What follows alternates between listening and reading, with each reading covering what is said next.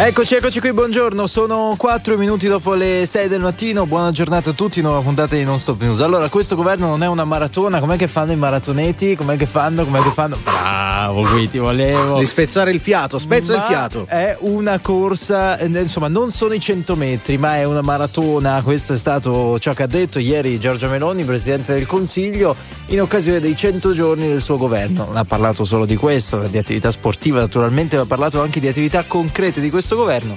E noi chiediamo a voi stamattina di esprimere un giudizio di questi primi 100 giorni di esecutivo. Buongiorno Giusy. Buongiorno Enrico, buona settimana e buon, buongiorno, buon lunedì a Massimo Lonigro. Buongiorno, vi aspettiamo allo 02 25 15 15. Non è una maratona, anzi è una maratona, Eh, non sono eh. i 100 metri. La russa ieri è andato a correre, dovevate vederlo per la memoria e per Israele. Insomma, poi approfondiremo. Lui forse l'ha presa davvero in parole. Era lì in giacca e cravatta che correva insieme ad altri maratoneti. Però insomma, anche al 378 378 1025 le vostre riflessioni su questi primi 100 giorni di governo. Insomma, quei provvedimenti che vi hanno convinto, quelle mosse che invece secondo voi sono state sbagliate, magari vi aspettavate se siete stati degli elettori, cioè se avete votato affinché nascesse questo governo, se avete votato i tre partiti della maggioranza e centrodestra, oppure magari ancora più critici se avete votato l'opposizione, o perché no, ci avete ripensato, insomma, i vostri giudizi. Ci sono quelli appunto che si sono poi ricreduti partendo da molto distante. Allora parlateci, siamo qui con voi e per voi in questa prima ora vi aspettiamo 02 25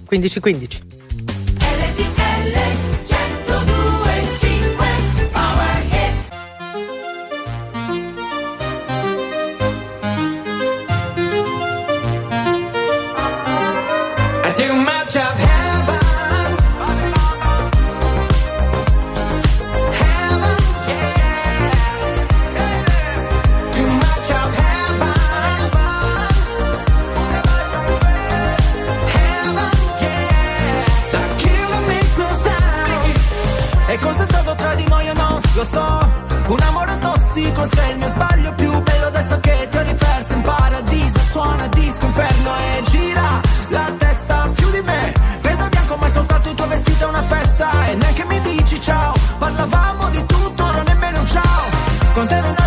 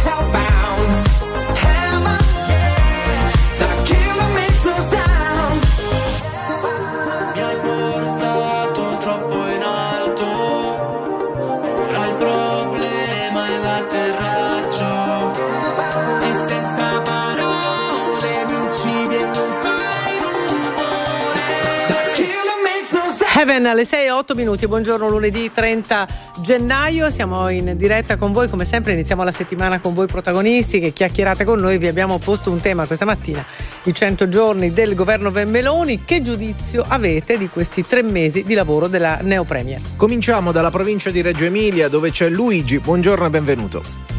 Buongiorno, no Ciao. dunque eh, per, per i 100 giorni io guarda mi, mi giro sempre indietro, io amavo di più Draghi. Draghi e Conte, eh, guarda, lo Ok. amavo proprio.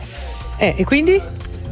Eh, quindi eh, aveva promesso la signora Meloni e gli altri signori che non c'erano gli aumenti, invece ci sono stati, Gli come dicono i su cosa? giornali, Gli aumenti su cosa? Su, esattamente. sulla su- benzina e robe varie, ecco. Poi dici Insomma, invece ha rimesso le accise, quindi Quindi insomma è tutto un eh, cambia governo, come dicono un proverbio, e cambia eh, il. eh, Cambia- come era meglio quello di Eh, no, prima. eh. scusami, Luigi, io non conosco il proverbio. Cambia il governo e cambia, com'è che dice il proverbio? Ma eh, un proverbio di, di- sentivo dire eh, da gente, cambia governo, cambia la. no, cambia governo, cambia ladro, una roba del genere.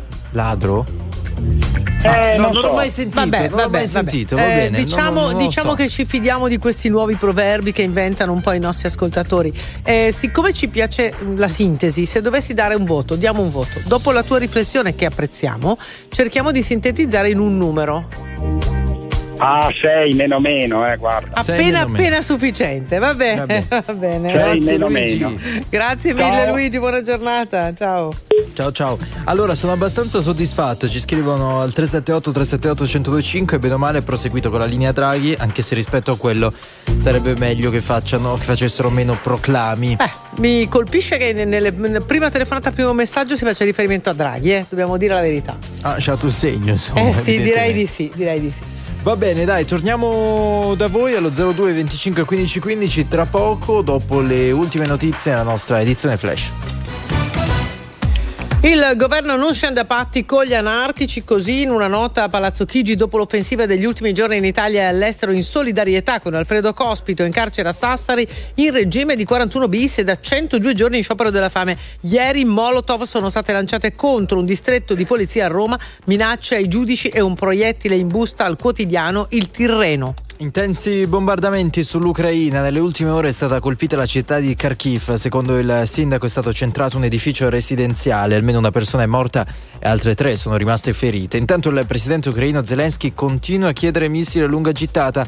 Il governo di Kiev è pronto a schierare i carri armati forniti dai paesi NATO. Il calcio oggi ultimo posticipo della ventesima giornata di Serie A si gioca Udinese-Verona. Ieri il Napoli ha battuto la Roma 2-1 e ha allungato più tre- a più 13 il vantaggio sull'Inter. Seconda in classifica spicca la sconfitta del Milan contro Sassuolo per 5-2, colpo del Monza 2-1 in casa della Juventus.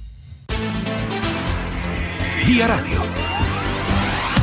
Una buona giornata da Autostrade per l'Italia e Damiano Calenzo. Il traffico è regolare sulla rete e l'unica eccezione al momento riguarda la 4 Milano-Brescia dove per gli intensi flussi di traffico segnaliamo code a tratti tra Dalmine e Agrate in direzione di Milano. Inoltre per lavori di manutenzione sulla tangenziale di Bologna resterà chiuso fino alle 18 di domani sera l'entrata 4 bis dell'aeroporto Marconi verso la 14 Bologna-Taranto e sempre per lavori dalle 9 di questa mattina fino alle 19 di stasera rimarrà chiusa la 1 panoramica tra il bivio con la 1 direttissima e il Roncobilaccio verso Bologna. In alternativa è utilizzabile la 1 direttissima, mentre dalle 22 fino alle 6 di domani mattina sulla 12 Genova Sestri Levante resterà chiuso il tratto tra Recco e Rapallo per chi viaggia verso Livorno. Per i percorsi alternativi ricordo che potete contattare il nostro call center viabilità al numero gratuito 803 111. Al momento queste le principali segnalazioni da Autostrade per l'Italia è tutto, fate buon viaggio. Grazie, buon viaggio anche da parte nostra, buon lavoro ai colleghi di Autostrade per l'Italia che torniamo a sentire più tardi.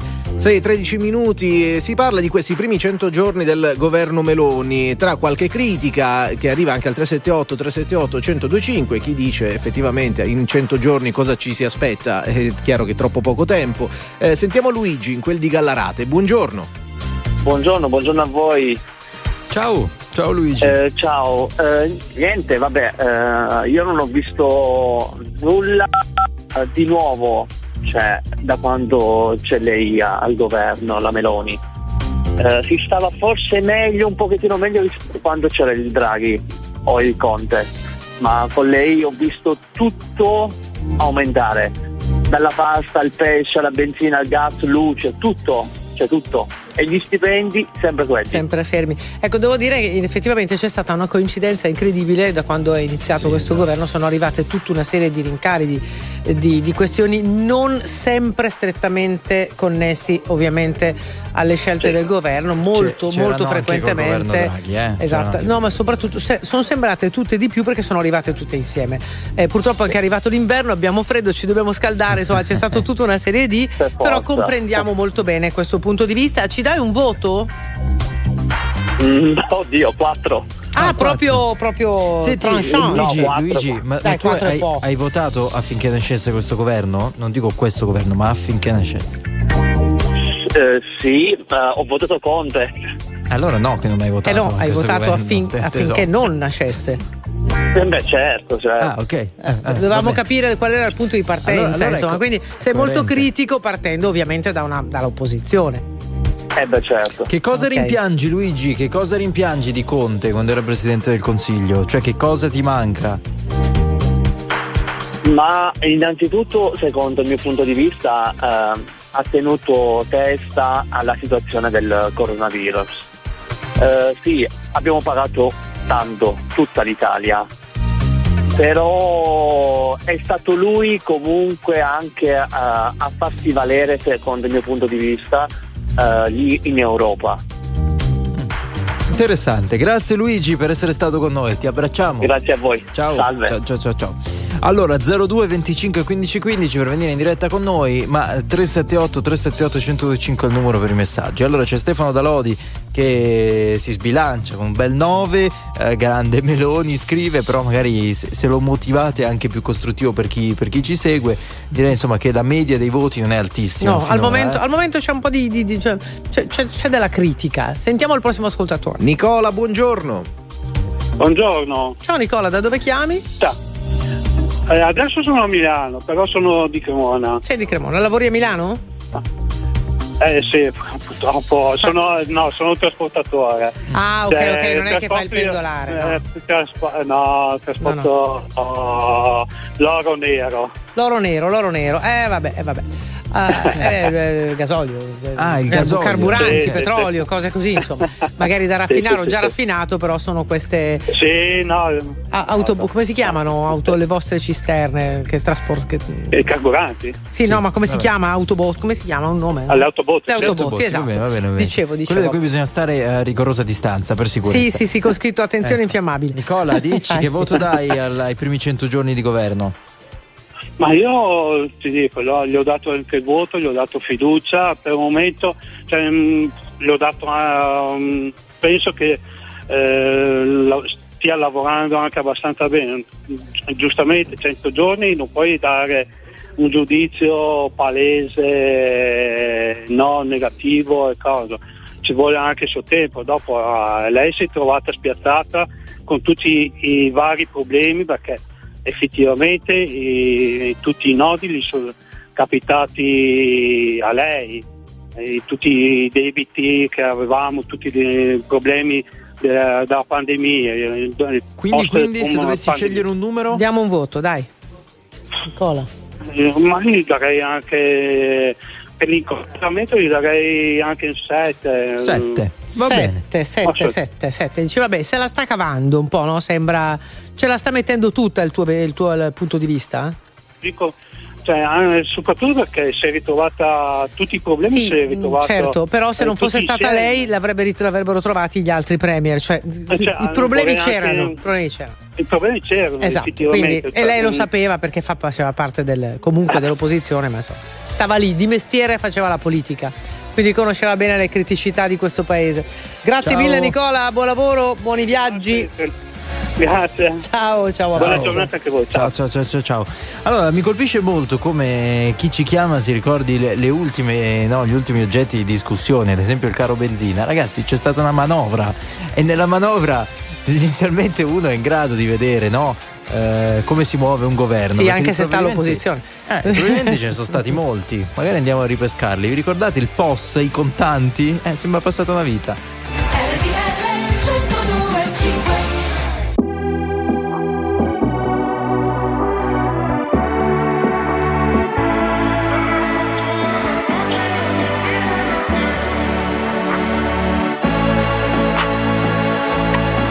club con el combo, rápido la lejos. Se pintaba los labios y la copa como espejo. Se acercó poco a poco y yo queriendo que me baile. Luego me dijo, vamos que te enseño buenos aires. Y nos fuimos en una, empezamos a la una.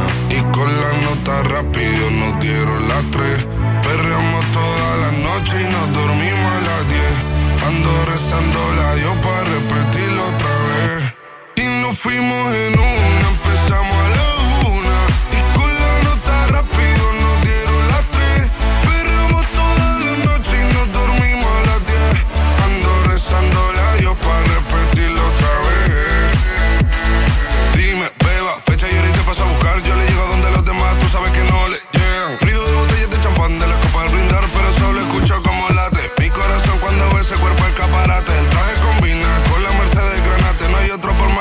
straten. Yeah.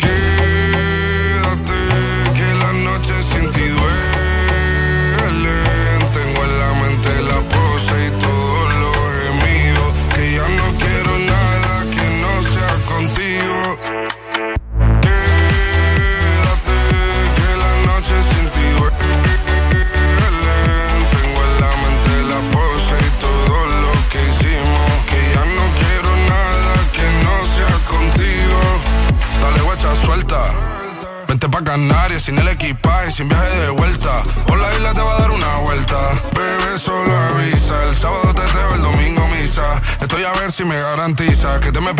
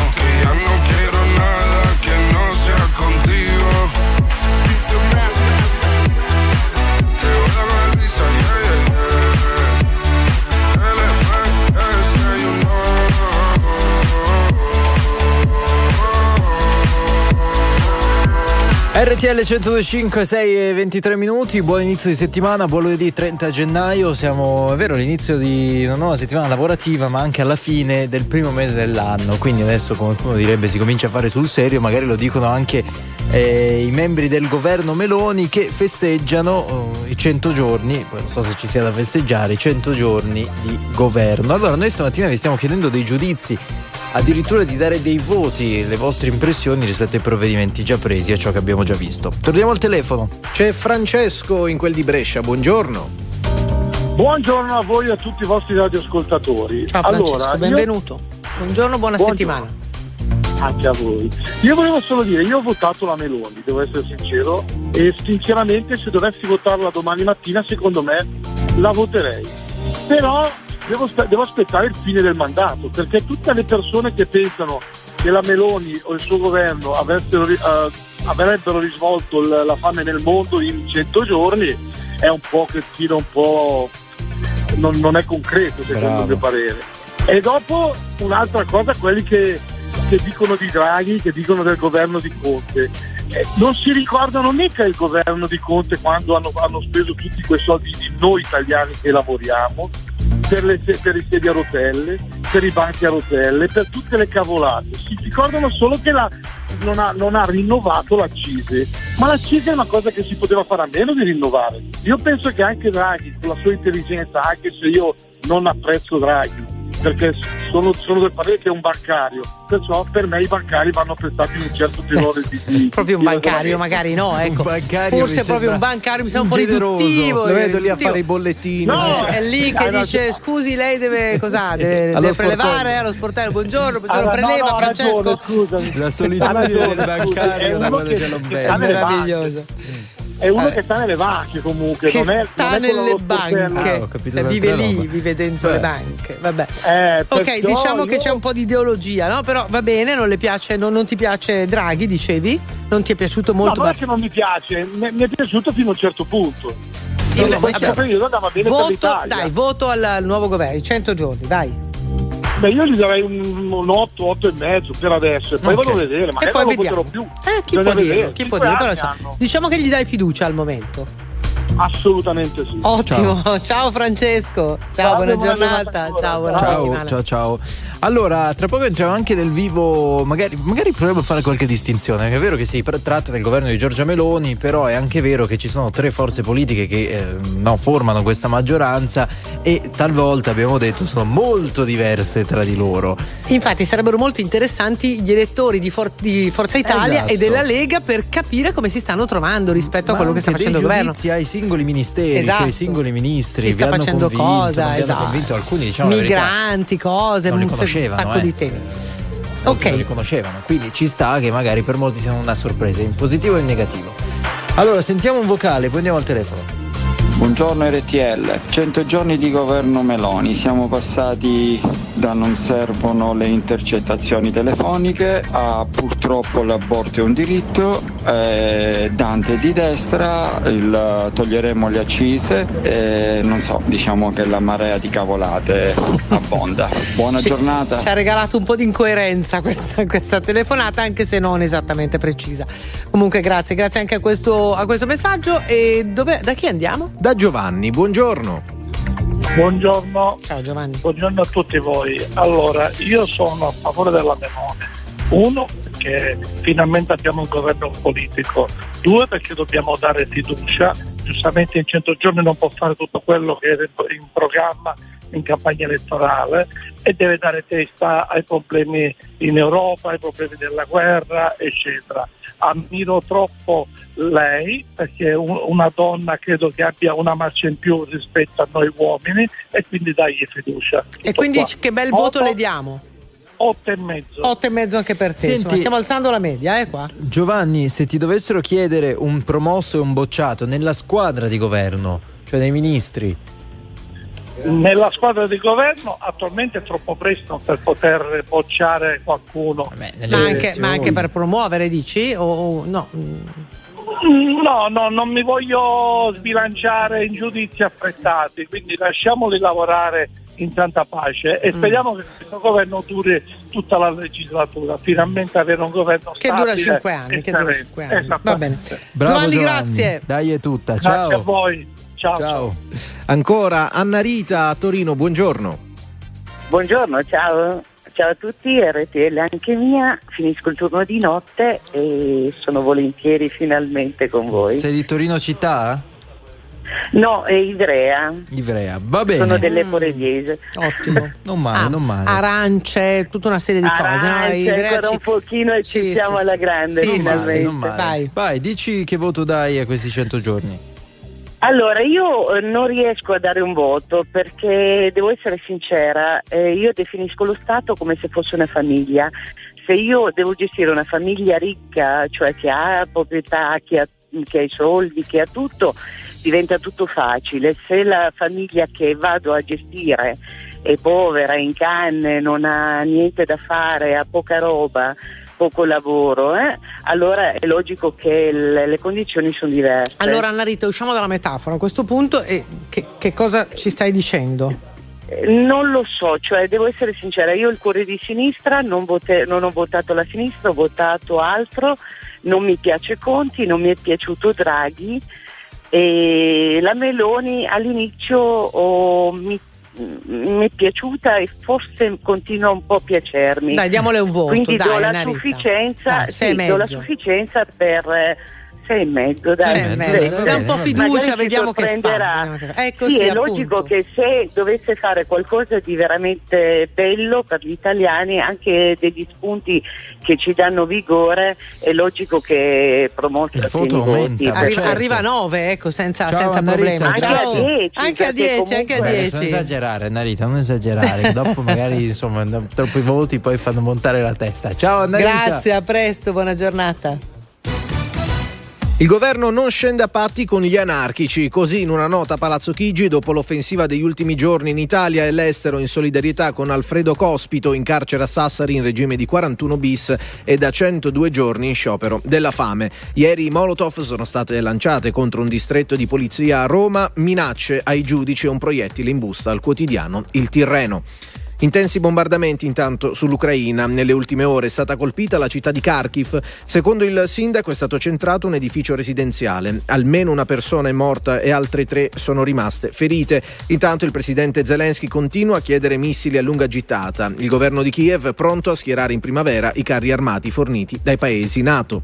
Un traghetto della linea Piombino-Portoferraio ha urtato il molo del, po- del porto dell'isola d'Elba a causa di un guasto tecnico in fase di ormeggio. Tre persone sono rimaste ferite e sono state subito trasportate in ospedale. Con questo è tutto, l'informazione torna più tardi.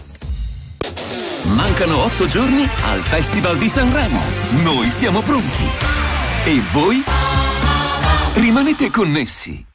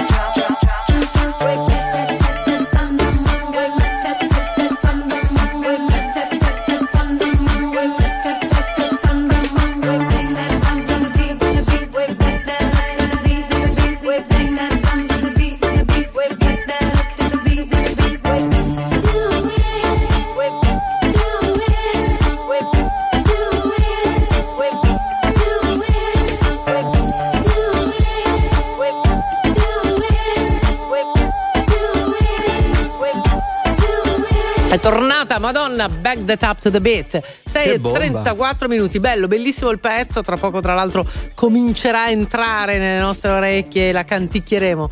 Veramente, vabbè, insomma, è indiscutibile la, la capacità musicale canora di questa di quest'artista. Eh, dunque, dove, dove- dove stiamo, dove stiamo andando? Da Piano che piano. ascoltatore? Eh, Allora, arriviamo. ci avviamo. Da un ascoltatore si c'è Elvis che ci aspetta. Buongiorno. Buongiorno, buongiorno, buongiorno a tutti i radioascoltatori, anche a voi. Grazie, Elvis. Da dove ci chiami? Dove ti trovi? Da- dalla provincia di Trento, più precisamente da Madonna di Campiglio. Wow, che bello, bellissimi posti. Senti, che voto dai a questi primi 100 giorni? Guarda, io darei un 8 e mezzo al governo Meloni. Raccontaci le, le tue E- motivazioni. Guarda, ti dirò eh, tantissimo per quello che ha fatto andando a cancellare tutto ciò che aveva fatto quel genio del ministro Speranza. E vorrei rispondere anche a qualche radioascoltatore di prima che ha telefonato che ha detto che Draghi e Conte sono stati quelli eh, che si sono tra virgolette fatti valere in Europa. Non è assolutamente vero perché credo, la dirò un po' così, credo che sia Draghi che è un banchiere, non è un bancario, eh, eh, all'Europa hanno così dato anche il posteriore, secondo me. Vabbè Elvis, ma parliamo concretamente, però non parliamo come parleremo al bar, perché sennò non ci capiamo. Cioè, che cos'è che non ti ha convinto rispetto all'Europa dei precedenti governi? Cioè, perché dire ha dato il posteriore, cioè sono capaci tutti, ma alla fine non vuol cosa dire nulla. l'Europa ha voluto fare con l'Italia l'ha Che sempre cosa? fatto. Che cosa Elvis? Che cosa? Qualsiasi cosa. Qualsiasi cosa. Qualsiasi Eh, ma cosa. capisci che qualsiasi, cosa vuol dire- Qualsiasi provvedimento che- cosa, però non ci dice niente. Guarda, cioè non ci qualsiasi aiuti. provvedimento che l'Europa ha voluto con in testa la Merkel l'ha sempre fatto. Scusa L'Italia Elvis, te ne viene in mente uno per caso? Dicene uno. I grilli? Ma qualsiasi cosa. Qualsiasi, ma, Elvis, ma capisci una però che non va e- bene e dire posso qualsiasi dire. e poi non, non- non ce ne viene in mente neanche uno, perché se no non ci capiamo. Perché è come per se in slogan. realtà tu non ne conoscessi nemmeno uno. No, no, io ne conosco E tantissimi dicene uno. perché per esempio l'Europa vorrebbe addirittura eh, dire eh, farci bere il vino analcolico perché non si sa il perché. No, Cioè, per non è esempio. così, non è così e, e- e ovviamente i governi precedenti non c'entrano nulla perché la discussione è in ballo adesso ed è partita dall'Irlanda, cioè la questione delle etichette immagino tu ti riferisca. È recente e ha a che vedere con, con questo governo. Sì, c'era anche prima, ma ci sono stati tanti provvedimenti. Eh, tutti, un po', tu- un po' tutti. Un po' tutti. Vabbè, eh, intanto Elvis. grazie Elvis per, per la tua partecipazione e soprattutto complimenti per il meraviglioso luogo dove ti trovi, un po' di promozione Ma devo turistica. dire meraviglioso, davvero. Madonna, di Campiglio ci piace molto. Dove andiamo? A Chieti, dove c'è Salvatore. Eccoti, buongiorno. Buongiorno, RTL anche mia. Ciao, ciao ciao, come stai? Bene, bene, grazie. Voi tutto bene? Ma tutto bene, dai, per essere lunedì tutto bene. Vi seguo quasi tutti i giorni, tutti, tutti i giorni. E anche un saluto a Davide Giaccalone che sono un suo ammiratore. Va bene, ci raggiunge tra poco, ma sicuramente ti sta, ti sta sentendo. Dici un po', che voto daresti a questi 100 giorni tu? Allora, io darei un, un, un- insufficienza, un 6, 6 e mezzo, ma poi il massimo, massimo, massimo che potrei spingermi perché ho votato il centrodestra. Più altro. Eh, una cosa che non mi è piaciuto, eh, specialmente per il momento in cui ci troviamo adesso, è, è il, sal- il salario minimo. Io ho seguito quando c'è stata la votazione nel, nella Camera, eh, insomma, vedendo le- le- le- i volti dei nostri politici, non, eh, cioè, non mi è piaciuto per niente questa cosa perché aumenta tutto. Tutti i giorni c'è un aumento di qualcosa. Ma senti Salvatore, però c'è qualcosa che ti ha convinto, che magari motiva no, un voto piuttosto alto rispetto alle tue prime intenzioni? C'è qualcosa che proprio metteresti come prima voce? Mm, non, non- direi, direi di no. Ne avevo. Speravo in un cambiamento, cioè perlomeno quello che è stato detto nel. Eh, insomma, prima del governo, perché prima di andarci tutti quanti che Sì, le promesse fare, elettorali, insomma, le famose promesse elettorali, stai dicendo, ti aspettavi un po' di più. Assolutamente sì, cioè tutti quanti dicono no, è un momento difficile, la, ci sarebbero comunque Eh. E tu dici che è un po' una scusa, un po' una scusa. È, è un Mm. po' una scusa perché eh, dobbiamo dire la verità, anche gli altri governi si sono trovati un po', insomma, non è che Eh Appunto, si sono trovati in mezzo a una pandemia pazzesca, figurati mondiale. Grazie Salvatore. Ciao, buona giornata. Salve. Ascoltiamo un vocale? Dai, vai. Buongiorno, sono Giuseppe da Siracusa. In riferimento alla signora che diceva che è come una famiglia, la Meloni sta gestendo la famiglia in modo diverso. C'ha i figli a cui vuole bene, i ricchi e i figli a cui vuole male, i poveri. Non va bene assolutamente. Zero. L'inflazione alle stelle non fa niente. Buona giornata.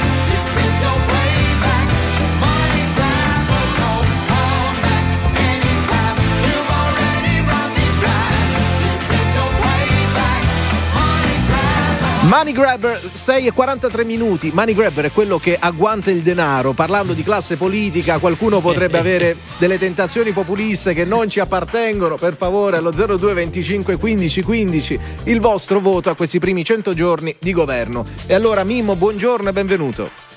Buongiorno, buongiorno. Ciao, come stai? Ciao. Tutto bene, tutto bene. Dove sei? Io sono di Taranto. Allora, che voto dai? Sì, Io sono- fondamentalmente sono uno che ha votato il Movimento 5 Stelle, però a questo governo do un voto del 7, perché 100 giorni secondo me non bastano per, eh, per cambiare le cose di quella che è un'Italia ormai ferma da parecchio tempo.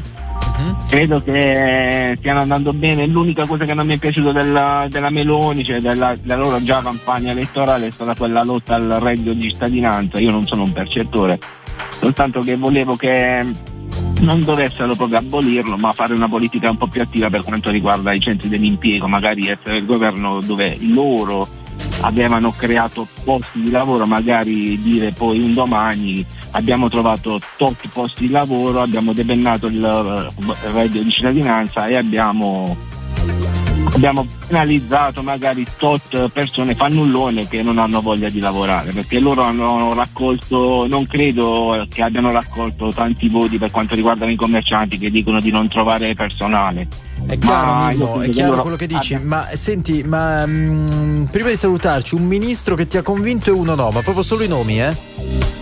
Un ministro che no e ti dico che è ancora presto cioè 100 giorni non bastano nemmeno per mettere le scarpe Allora ci salutiamo, ciao Ottimo, Mimmo. ciao. salve, salve. Ciao, ciao, ciao, a presto. Eh, abbiamo un eh, voto 4 da, una, da un'amica perché dice c'è la mancanza di provvedimenti a favore della famiglia e la non attenzione alla bassa natalità. Eh, Poi tanti presto, eh. 5, di incoraggiamento, già il quarto o quinto che leggo al 378 378 125. Non è che il 5 ti incoraggi molto. Diciamo che ci vuole un 6 per incoraggiare, almeno. State allora, lì. andiamo, andiamo con la musica. tutte le cose io non ho bisogno stamattina stavo andando al lavoro ho pensato non sono come loro. Sono una penna stilografica. Inchiostro sulla pelle degli altri in mezzo per dare un senso. Alla terra sporca sulle mani di chi scava nei problemi mentali. Torniamo polveri sottili sottili intanto che torniamo bambini. Abbiamo tutti una famiglia lontana ci lascia la sassadina addosso. Abbiamo voglia di vivere paura di morire. A volte è il contrario a volte è solo voglia di fare l'amore io nelle cose mi ci butto di testa. Io come un sasso tu la prossima onda. E sei tutte le strade che non ho percorso. E ho quasi la voglia di vivere addosso. E non è importante se fame o se sonno. Oggi ho capito che di queste cose non ho più bisogno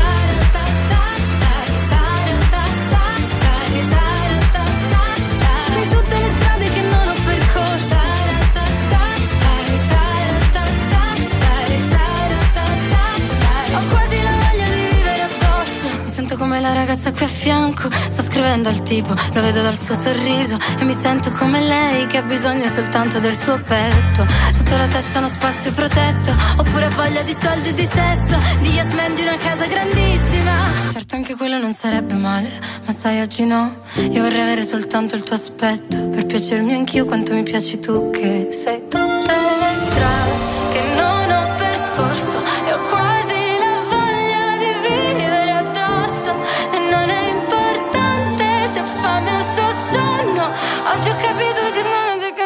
cosa ho capito niente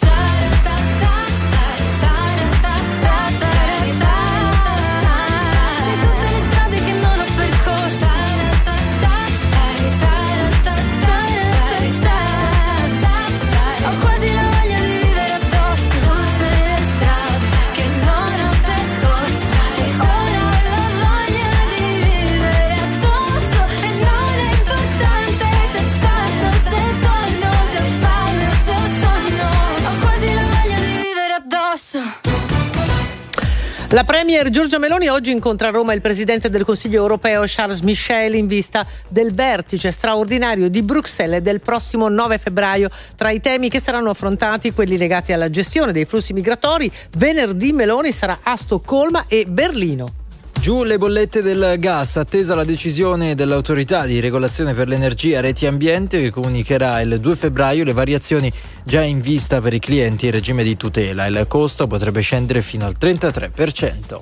Omicidio suicidio a Ortona, un uomo di 70 anni ha ucciso il fratello disabile di 75, poi si è tolto la vita. La tragedia è avvenuta in serata in un appartamento al pian terreno di una palazzina del centro città. Eh, sull'accaduto indagano i carabinieri. Siamo al calcio, oggi ultimo posticipo della ventesima di Serie A, si gioca Udinese e Verona, ieri il Napoli ha battuto la Roma 2-1, ha allungato più 13 il vantaggio sull'Inter, spicca però la sconfitta del Milan contro il Sassuolo per 5-2, colpo del Monza 2-0 alla Juve.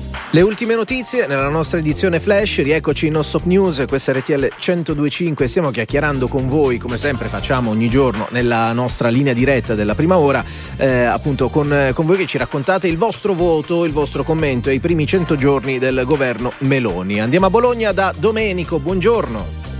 Buongiorno, ciao, ciao. Ciao Domenico. RTL anche mia. Ciao. Ascolta, io attualmente darei appena la sufficienza perché mi aspettavo qualcosina di più, tipo per quanto riguarda eh, la sicurezza e per quanto riguarda l'appoggio alle famiglie, eh, visto e considerato il caro vita. Anche Do- se- Domenico, partiamo da capo. da- partiamo da capo. L'hai Ok. votata? Hai votato questo governo? Sì, sì. Mm, Votando Fr- Fratelli d'Italia o un'altra delle due forze politiche? No, no, Fratelli d'Italia. Proprio, proprio lei. Quindi sono un pochino deluso. Eh, non del tutto, perché comunque è presto per darle un giudizio comunque eh, un po' più accentuato della sufficienza, perché capisco che comunque eh, i danni che sono stati fatti negli anni eh, sono tanti, quindi ci vorrà del tempo e delle capacità eh, politiche per, per arrivare comunque a, una, come dire, a, una, a un 7, un 8, ecco. Domenico, eh, parlando, parlando delle cose però che ti hanno deluso, eh, tu hai detto mi aspettavo più sicurezza, in che termini? Facci capire meglio che cosa ti ha deluso. Eh, per quanto riguarda l'immigrazione siamo ormai in uno stato proprio eh, avanzato di, di- di microcriminalità, delinquenza. Eh, ancora ad oggi è stato fatto poco, eh, direi niente, perché comunque c'è la volontà anche della comunità europea ad, ad ingrandire il tutto. E poi collegandomi al discorso che diceva quel, quell'ascoltatore di, di Madonna di Campiglio, uno del- dei tanti input che ha dato la comunità europea al governo precedente quando c'era il ministro Cartabia era quello di eh, diminuire i processi in Italia. Ah, certo. E se andiamo a vedere, se andiamo a vedere quello che hanno... Esatto, e se andiamo a vedere quello che hanno toccato, i vari punti, sono il sequestro di persona, quello semplificato che adesso non, non- non mi dilungo perché comunque eh, non è il sequestro di persona quello che utilizzavano in Sardegna per intenderci, ma quello, quello immediato che si può, si può trovare il, il, il ladro in macchina oppure a casa e si può tenere sotto sequestro. Poi ci sono le violenze carnali fatte in un certo modo, ci sono tante e tante cose che comunque il governo precedente, il ministro della giustizia in persona Cartabia aveva firmato. Certo. Quindi è chiaro Domenico, dobbiamo hai- salutarci esatto. per dare spazio ad altri ascoltatori, altrimenti poi andiamo troppo lunghi. Grazie, Grazie mille. comunque del tuo punto di vista, assolutamente significativo come quello di tutti. Una Ciao Domenico. sufficienza appena appena, Sì, appena cioè, appena. Nonostante sia un elettore, appunto. C'è cautela. Dino, buongiorno e benvenuto. Ciao, buongiorno a tutti. Ciao Dino, da dove? RTL anche mia. Sì, dove sei? Prima di dare la mia opinione, una piccola freccia a quei due ragazzi giovani che lavorano. Devo dire che essendo giovani come siete, siete veramente in gamba. Bravo. Applausi, Bravi, sono d'accordo Non ho con capito, te. Dino, scusa. Ce l'ha con te Massimo, Ah, ce l'ha con te grazie, Massimo. Grazie, se- sei molto gentile anche perché lunedì mattina abbiamo tutti bisogno di buone notizie. una bella pacchina No, sulla perché spalla, bravo. Non, non si può pensare ragazzi di 20-22 anni, circa avete, penso, presumo. 23, che sai, 25. 23, eh, a essere così, diciamo, preparati. Sei Beh, molto bravo. gentile, davvero. Grazie, Grazie, grazie, grazie, di cuore. Allora, Sono un parte della radio. Eh, ci fa allora, piacere. la mia opinione Il è questa. voto, vai. Non posso dare un voto al governo Meloni. Cioè, stimo e ammiro questa donna e sono contento che c'è una donna a guidare un governo italiano. Perché è giusto ci sia una donna. Mm. Perché le donne in generale hanno una marcia in più di noi uomini. ok? Loro sono la seconda cosa più bella che la parito. Siamo un po' benigni però- qui, eh? siamo un po' benigni, te lo voglio dire, Dino, sia per l'accento sia per i temi. Contenuti. dici, Eh, dici, dai, però non posso dare un voto perché eh, secondo me, eh, la mia opinione personale, sta facendo quello che avrebbe fatto il governo Draghi. Ancora non sta facendo niente di quello che lei ha detto. Cioè, ha dici non si è ancora discostata troppo da una sorta di Da una continuità linea, che era, insomma, che che era già stata una tracciata. esatta, Che era tracciata da Draghi. oggi avrebbe fatto questo. Quando comincerà a fare veramente quello, la sua ideologia, il suo modo di pensare vero, allora darò la mia opinione. Certo. Premetto, non ho votato questo governo, però ridico fortemente che sono felice che sia una donna a comandare. Ci fa Grazie piacere, mille Dino, Dino, grazie. ciao, buona giornata, buon lavoro. Ciao, ciao. Grazie, siete così apolitici. Ma devo dire, ci fai arrossire in questo modo, beh, non sappiamo più cosa dire. Sono degli amici che non pensano come te. Devi Eh, sentirci devo a dire- microfoni spenti quante Eh, ce ne Ci diciamo. sono Eh. amici che dicono siete schifosamente di sinistra E il giorno altri, dopo siete troppo schifosamente di destra. ma va Yeah. bene così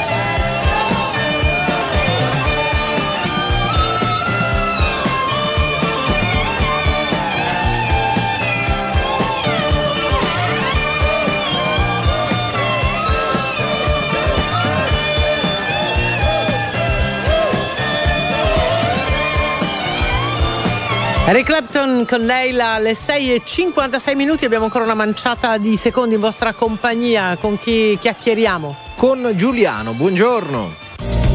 Buongiorno, sono Giuliano da Reggio Emilia e sono a favore del, del governo Meloni perché mi ha dato soddisfazione.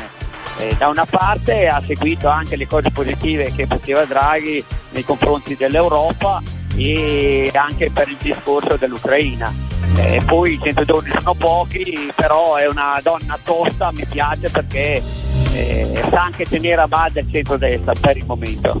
Eh, sta a tenere a bada il centrodestra era un fattore che non era ancora uscito ma effettivamente abbiamo visto che un po', un po' si avvicina alla realtà senti mh, una critica se dovessi fare una critica Ma la critica, la critica bisogna essere, bisognerebbe essere là perché sembra tutto facile da di fuori. beh dai però da, e da osservatore da qualche- osservatore qualche, qualche ma io anche il discorso delle accise se i soldi non ci sono no, non ne ho di critiche per il momento guarda va bene sei soddisfatto è bello anche così grazie mille ti mandiamo un abbraccio grazie a voi siete, siete molto bravi complimenti per tutto un abbraccio grazie grazie Ciao, a presto Giuliano, ciao. a presto Allora, abbiamo ancora tempo forse per una, per una telefonata, per un ascoltatore. Nel frattempo, ce l'abbiamo? Vocale, perfetto, ascoltiamo vocale. Buongiorno ragazzi, Nino da Monza, ho una panetteria, tre mesi, più di 7.000 euro di gas da pagare. La chiamate voi la Meloni per farmi pagare la bolletta, grazie. E viva lo scostamento di bilancio. Arrabbiato, arrabbiato, Eh, un- arrabbiato. Un po' urtato. Beh, capiamo che con 7.000 euro di bolletta uno si possa anche arrabbiare un po' problematico. Anche se non c'è, cioè non è colpa direttamente della Meloni, ovviamente. C'è Samuele, buongiorno, chiudiamo con te. Buongiorno, Ciao, ciao Samuele, da dove? da Brescia. Da Brescia. Ok, vai. Ma io la Meloni l'ammiro e vi ho dagli tempo perché il cassetto è mezzo pieno e mezzo vuoto. Dovrebbe dare un aiuto in più alle famiglie guardando il reddito perché con 20.000 euro non dare un bonus, ma se una famiglia sono in quattro eh, sono 5.000 euro a testa, quindi dovrebbe eh, dire almeno fino come aveva promesso a 35.000 euro e fare i bonus a chi ha quattro figli, tre figli, due figli. Ma quindi il voto che dai tu qual è? un bel 8, dopo bisogna dargli tempo per arrivare al 10 perché il cassetto è vuoto, ecco, quindi possono fare miracoli. Allora, una, una chiave di lettura molto importante anche nel fare sintesi. Non c'è un ascoltatore stamattina che non abbia detto la, la frase eh, bisogna darle tempo. Segno che ovviamente mh, sì, qualcosa abbiamo già visto, eccetera, eccetera, però magari mancano tutti gli elementi per poter dare un giudizio so, abbastanza strutturato. 100 giorni sono pochi, ma ricordo c'è stata la manovra, che non è che sia stata così una passeggiata, eh. Ca- cambierà, insomma, de- definirà le sorti quantomeno di tutto l'intero 2023 e non solo perché ci sono provvedimenti che poi vanno avanti anche per altri anni. Eh, grazie Samuele, buona giornata. Complimenti per la trasmissione, buona giornata, grazie. Sei molto gentile, grazie, ti mandiamo un abbraccio e ti auguriamo buon lavoro. Eh, allora, noi non riusciamo più a mandare in onda ascoltatori, ce ne scusiamo, sono ancora molti in attesa, ma li recuperiamo nelle prossime mattine. C'è Giovanni Perria per tutte le ultime news e poi, come sempre, Davide Giacalone.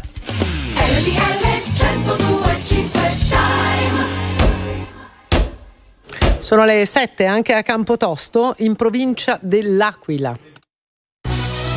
RTL 1025 Giornale Orario. Lunedì 30 gennaio, ben ritrovati da Giovanni Perria. Il governo pronto alla linea dura contro gli anarchici dopo le manifestazioni e gli atti di violenza in solidarietà di Alfredo Cospito in carcere al 41 bis a Sassari da oltre 100 giorni in sciopero della fame. Sentiamo Massimiliano Mantiloni. Le azioni degli anarchici non intimideranno le istituzioni, lo Stato non scende a patti con chi minaccia. Linea dura del governo dopo le azioni in Italia e all'estero legate agli anarchici contro la misura del 41 bis, il carcere duro, ad Alfredo Cospito. Lo Stato non si lascerà mai condizionare, avvertito il ministro dell'interno Piantedosi, immediata la replica dell'avvocato Albertini, legale di Cospito. Il governo sembra fermo al 1978, non si discute se cedere alle pressioni, ma se ricorrono le condizioni per sottoporre e mantenere Cospito al 41 bis. Attentati contro le sede diplomatiche italiane ad Atene, Barcellona e Berlino, le violenze di piazza a Roma con 41 denunciati, minacce a giudici e proiettili in busta al quotidiano Il Tirreno, Molotov contro il distretto di polizia Prenestino a Roma,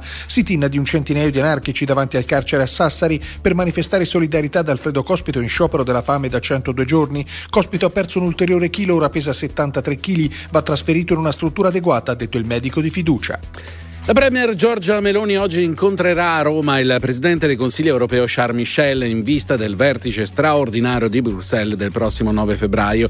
Tra i temi che saranno affrontati, quelli legati alla gestione dei flussi migratori, venerdì Meloni sarà a Stoccolma e Berlino e intanto con il suo consueto messaggio sui social Meloni ha tracciato un bilancio dopo i primi 100 giorni del suo governo e allora sentiamola proprio sull'immigrazione. passi in avanti importanti ai quali però bisogna aggiungere anche la possibilità e la capacità che l'Italia ha di avere rapporti bilaterali e contatti, presenza nel Nord Africa anche per impedire le partenze e creare nel Nord Africa lo sviluppo che è necessario perché la gente non debba scappare da casa sua.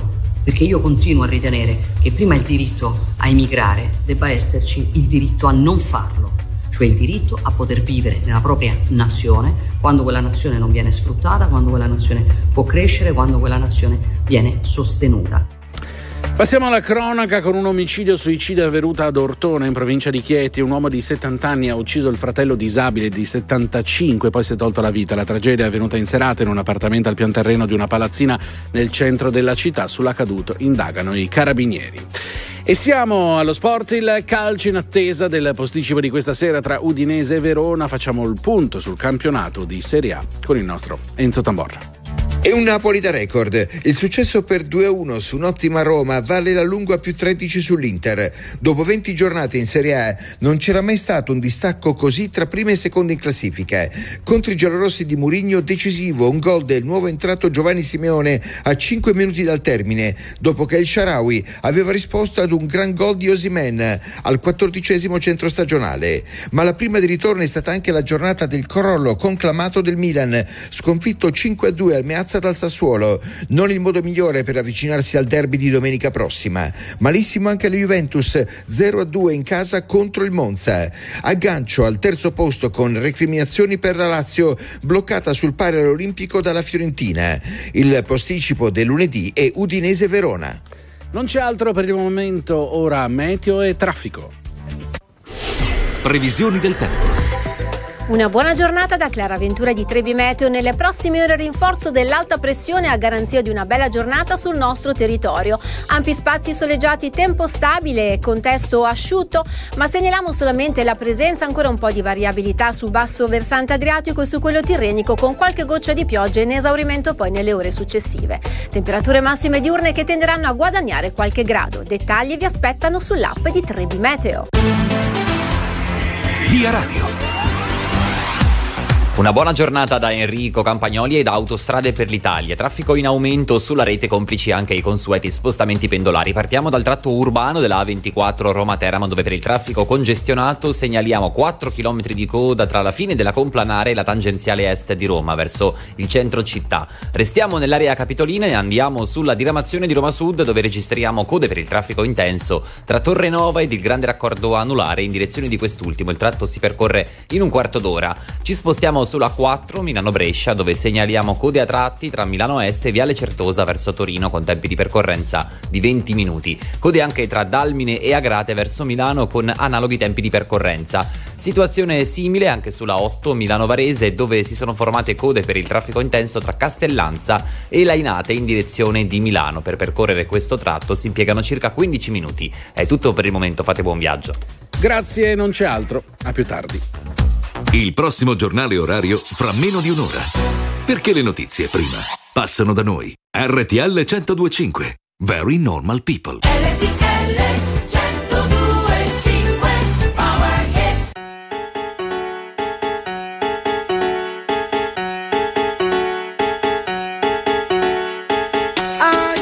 check it out. This is it. Bet you won't, bet you won't, bet you will. Now forget it, cause it don't get better than, better than this. No, it don't get better than, better than this. Oh, this is it, bet you won't, bet you won't, bet you will, not forget it, won't get better than better than this. No, it don't get better than, better than this. Simply the best. Simply the best. Simply the best. Simply the best. Simply the best. Simply the best. Simply the best. Yo, el dueño de la tela subió a Marte y no me ven ni por telescopio. Demasiado alto, ninguno lo copió. Lo que los extraterrestres están haciendo, yo lo copio. Te volviste loco, te fumaste un bate de opio. Tiene que respetar leyendas, son leyendas. Pida perdón que su palabra que una mierda. Tremendo guaremate, de tapa aguacate. Dale una galleta a un general pa' que te mate.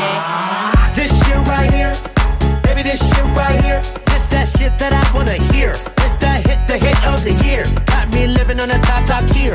Can't stop, won't stop, no fear. Make my drink disappear. Let the glass go clink, clink, cheers. We about to break the la la la la. I have the ba da ba da ba ba. We gonna rompe with the nita. I swear to God, I swear to Allah. Ah, Esto, esto es lo mejor. Esto, esto es lo mejor. Esto, esto es lo mejor, lo mejor, lo mejor, lo mejor. Mira. Check it out. This is it. Bet you won't, bet you won't, bet you will. Now forget it, cause it don't get better than, better than this. No, it don't get better than, better than this. This is it. Bet you won't, bet you won't, bet you will. Not forget it, cause it won't get better than, better than this. No, it don't get better than, better than this. Simply the best. best. Simply the best. Simply the best. Simply the best. Simply the best. Simply the best. Simply the best. Tú eres palo de fósforo mojado, tú no prendes, tu mufi no se ve ni que la rende. Un jefe de verdura por dinero no se vende, pa' tu tocar un par y tienes que esperar diciembre. Diablo, que maldita olla caliente a presión marca royal. Yo tengo más grano con una lata de cuando le dé la goya, que vengan tocar el alto los de Goya. I want this and not nothing less. All that BS, put that to rest. I be living life to the fullest. That's my definition of blessed. Negative, step to the left. Primitive, step to the left. I'll be stepping right to the higher level, stepping with giant steps. And if I fall, la la la la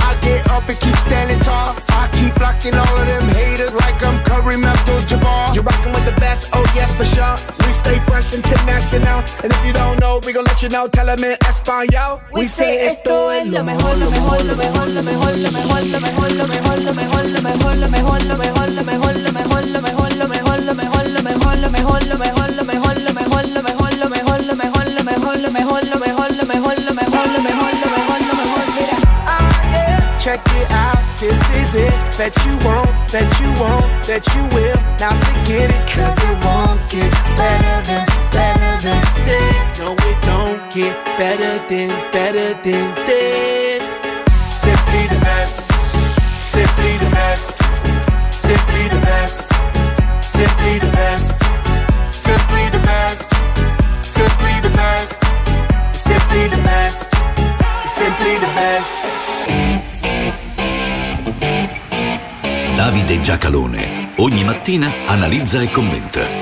Non per compiacere, ma per capire. Non per stare da una parte o dall'altra, ma per saper stare al mondo. Sono le 7 e 9 minuti, lunedì 30 gennaio, come sempre a quest'ora entriamo in rassegna stampa. Diciamo che i titolisti questa mattina si sono trovati con una strada stretta. Linea dura sono i termini che usano insomma, i principali quotidiani nei principali titoli. Andiamo a vedere di cosa si parla, ovviamente anche con Davide Giacalone. Buona settimana, bentornato. Buongiorno, buongiorno, buon lunedì. Ciao Davide, allora linea dura sugli anarchici, titolo di apertura effettivamente così del Corriere della Sera, Palazzo Chigi nessun patto con chi minaccia, Nordio e la scelta sul 41 bis, caso Cospito, nuove tensioni, Molotov contro un distretto di polizia a Roma e avvertimenti ai giudici, l'apertura della stampa, Meloni, linea dura con gli anarchici, a dirlo è stata una nota arrivata ieri pomeriggio di Palazzo Chigi, l'apertura eh, di Repubblica è molto molto simile a quella già letta del Corriere, linea dura su Cospito. Allora, non credo che ci sia ness- assolutamente nulla da negoziare, né credo ci sia spazio per linee dure, linee mosce, linee, linee variati. La questione è, eh, diciamo così, netta, e cioè lo Stato deve, ha il dovere di far valere la legge. Per quel che riguarda la posizione di un detenuto che sta facendo lo sciopero della fame perché ritiene che il regime carcerario cui è sottoposto sia eccessivo, sia troppo duro, per quel che riguarda questo, la valutazione che spetta allo Stato, ai suoi organi, quindi alla magistrata, ai giudici che seguono l'esecuzione della pena, perché esiste, eh, ci sono, a eseguire l'esecuzione della pena sono giudici in Italia, mica, mica i passanti o, o il governante, eh, l'elemento da tenere in considerazione è uno soltanto, non è che ce ne sono diversi, è uno, la pericolosità del detenuto. Tanto più è pericoloso ed è capace o potenzialmente capace di influire all'esterno, di mandare ordini, di, di, indirizzare operazioni criminali, tanto più sarà duro il regime carcerario. Il regime carcerario che fosse duro senza pericolosità sarebbe solo inumano, sarebbe semplicemente inutile, sarebbe una cattiveria senza senso. E questo è quello che regola il diritto. I cosiddetti anarchici, e sottolineo cento volte cosiddetti, eh, che mettono a ferro e fuoco le piazze, che fanno scontri, sembra che abbiano l'intenzione di dimostrare che il detenuto è pericoloso e deve stare in un regime di massima sicurezza e isolamento. Perché? Perché loro sono, sare- ne sarebbero il braccio violento. Quindi, quindi, rispetto a quelle cose in piazza stanno lavorando contro il loro presunto amico o compagno che dir si voglia eh, eh, il, il- governo non è che debba fare linea dura o linea moscia, è semplicemente che l'ordine pubblico deve essere mantenuto. E le violenze non sono consentite e se fanno vedere che c'è una rete che muove da Berlino a Madrid, ad altro, eh, nei confronti con, con- con- con attacchi in qualche modo, perché quando bruci la macchina di uno dei nostri diplomatici non è mica, mica è scritto sul muro libertà per, no? hai commesso un atto criminale, più tu fai vedere questo e più provochi il risultato esattamente opposto a quello che vorresti far credere. 7 e 13 minuti, tra poco ci occupiamo del videomessaggio di ieri di Giorgio Meloni, prima la viabilità. Via Radio. Grazie per la linea una buona giornata da Enrico Campagnoli ed Autostrade per l'Italia. Traffico in aumento sulla rete, complici anche i consueti spostamenti pendolari. Partiamo dal tratto urbano della A24 Roma-Teramo, dove per il traffico congestionato segnaliamo 4 km di coda tra la fine della complanare e la tangenziale est di Roma verso il centro città. Andiamo in Liguria sulla A10 Genova-Savona, dove per lavori di ammodernamento registriamo code di un chilometro tra Varazze ed il bivio con la 26 dei Trafori in direzione di Genova. Il tratto si percorre in 15 minuti. Andiamo ora sulla 4 Milano-Brescia dove segnaliamo code a tratti per il traffico intenso tra Milano Est e Viale Certosa verso Torino con tempi di attraversamento di 25 minuti. Code anche in direzione opposta di Brescia tra Pero e Cormano. Situazione simile infine anche sulla 8 Milano-Varese dove si sono formate code tra Castellanza e Lainate in direzione di Milano. Per percorrere questo tratto si impiegano circa 15 minuti. È tutto per il momento, fate buon viaggio. Grazie Enrico, a più tardi con nuovi aggiornamenti. Torniamo in rassegna stampa con Davide Giacalone sulla prima del messaggero. Effetto cuneo, primi scatti. Meloni dice l'Italia è più solida, la Premier vede la ripresa. Poi nelle pagine interne Meloni ai 100 giorni, il tema della nostra linea diretta della prima ora, lo spread in calo, ora l'Italia vede rosa. Allora, ha mh, ragione il Presidente del Consiglio a far osservare che lo spread, cioè la differenza di tasso di interesse che l'Italia paga sul proprio debito rispetto al paese che ne paga meno, cioè la Germania, perché ne ha meno, non è che perché gli fanno un piacere, è- è- è cala- è basso, è addirittura anche un po' sceso. Ha perfettamente ragione a farlo, a farlo osservare, ci eravamo permessi di osservarlo tempo addietro eh, da, da queste parti. Perché? Perché la dimostrazione è che l'idea che se arriva questa o quella parte politica, in questo caso la destra, eh, eh, eh, sarebbe successo uno sconquasso, era falsa. Quindi fa, fa benissimo a sottolineare questo. Attenzione però, perché come smentisce quelli che pensavano lo spread salisse per, perché sarebbero successi sconquassi con la destra al governo, smentisce però anche la destra pre- prima di arrivare al governo quando faceva propaganda e sosteneva che lo spread fosse uno strumento di pressione politica. Smentisce entrambi. Bentornati nella realtà tutti quanti. Lo spread misura quello che gli acquirenti, i compratori di titoli del debito pubblico sentono, ritengono essere un pericolo circa la capacità dell'indebitato di restituire i soldi che in quel momento loro stanno prestando. Tutto qui.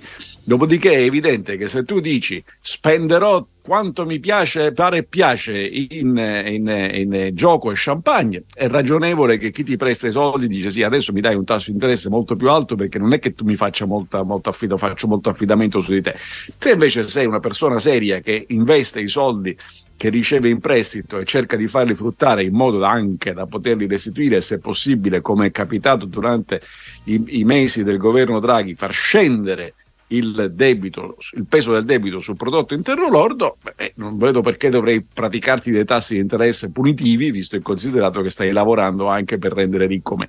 Quindi questo- questa è la realtà. Bentornati nella suddetta, quindi lo spread non è un indicatore di simpatia e antipatia politica, mettiamolo per assodato.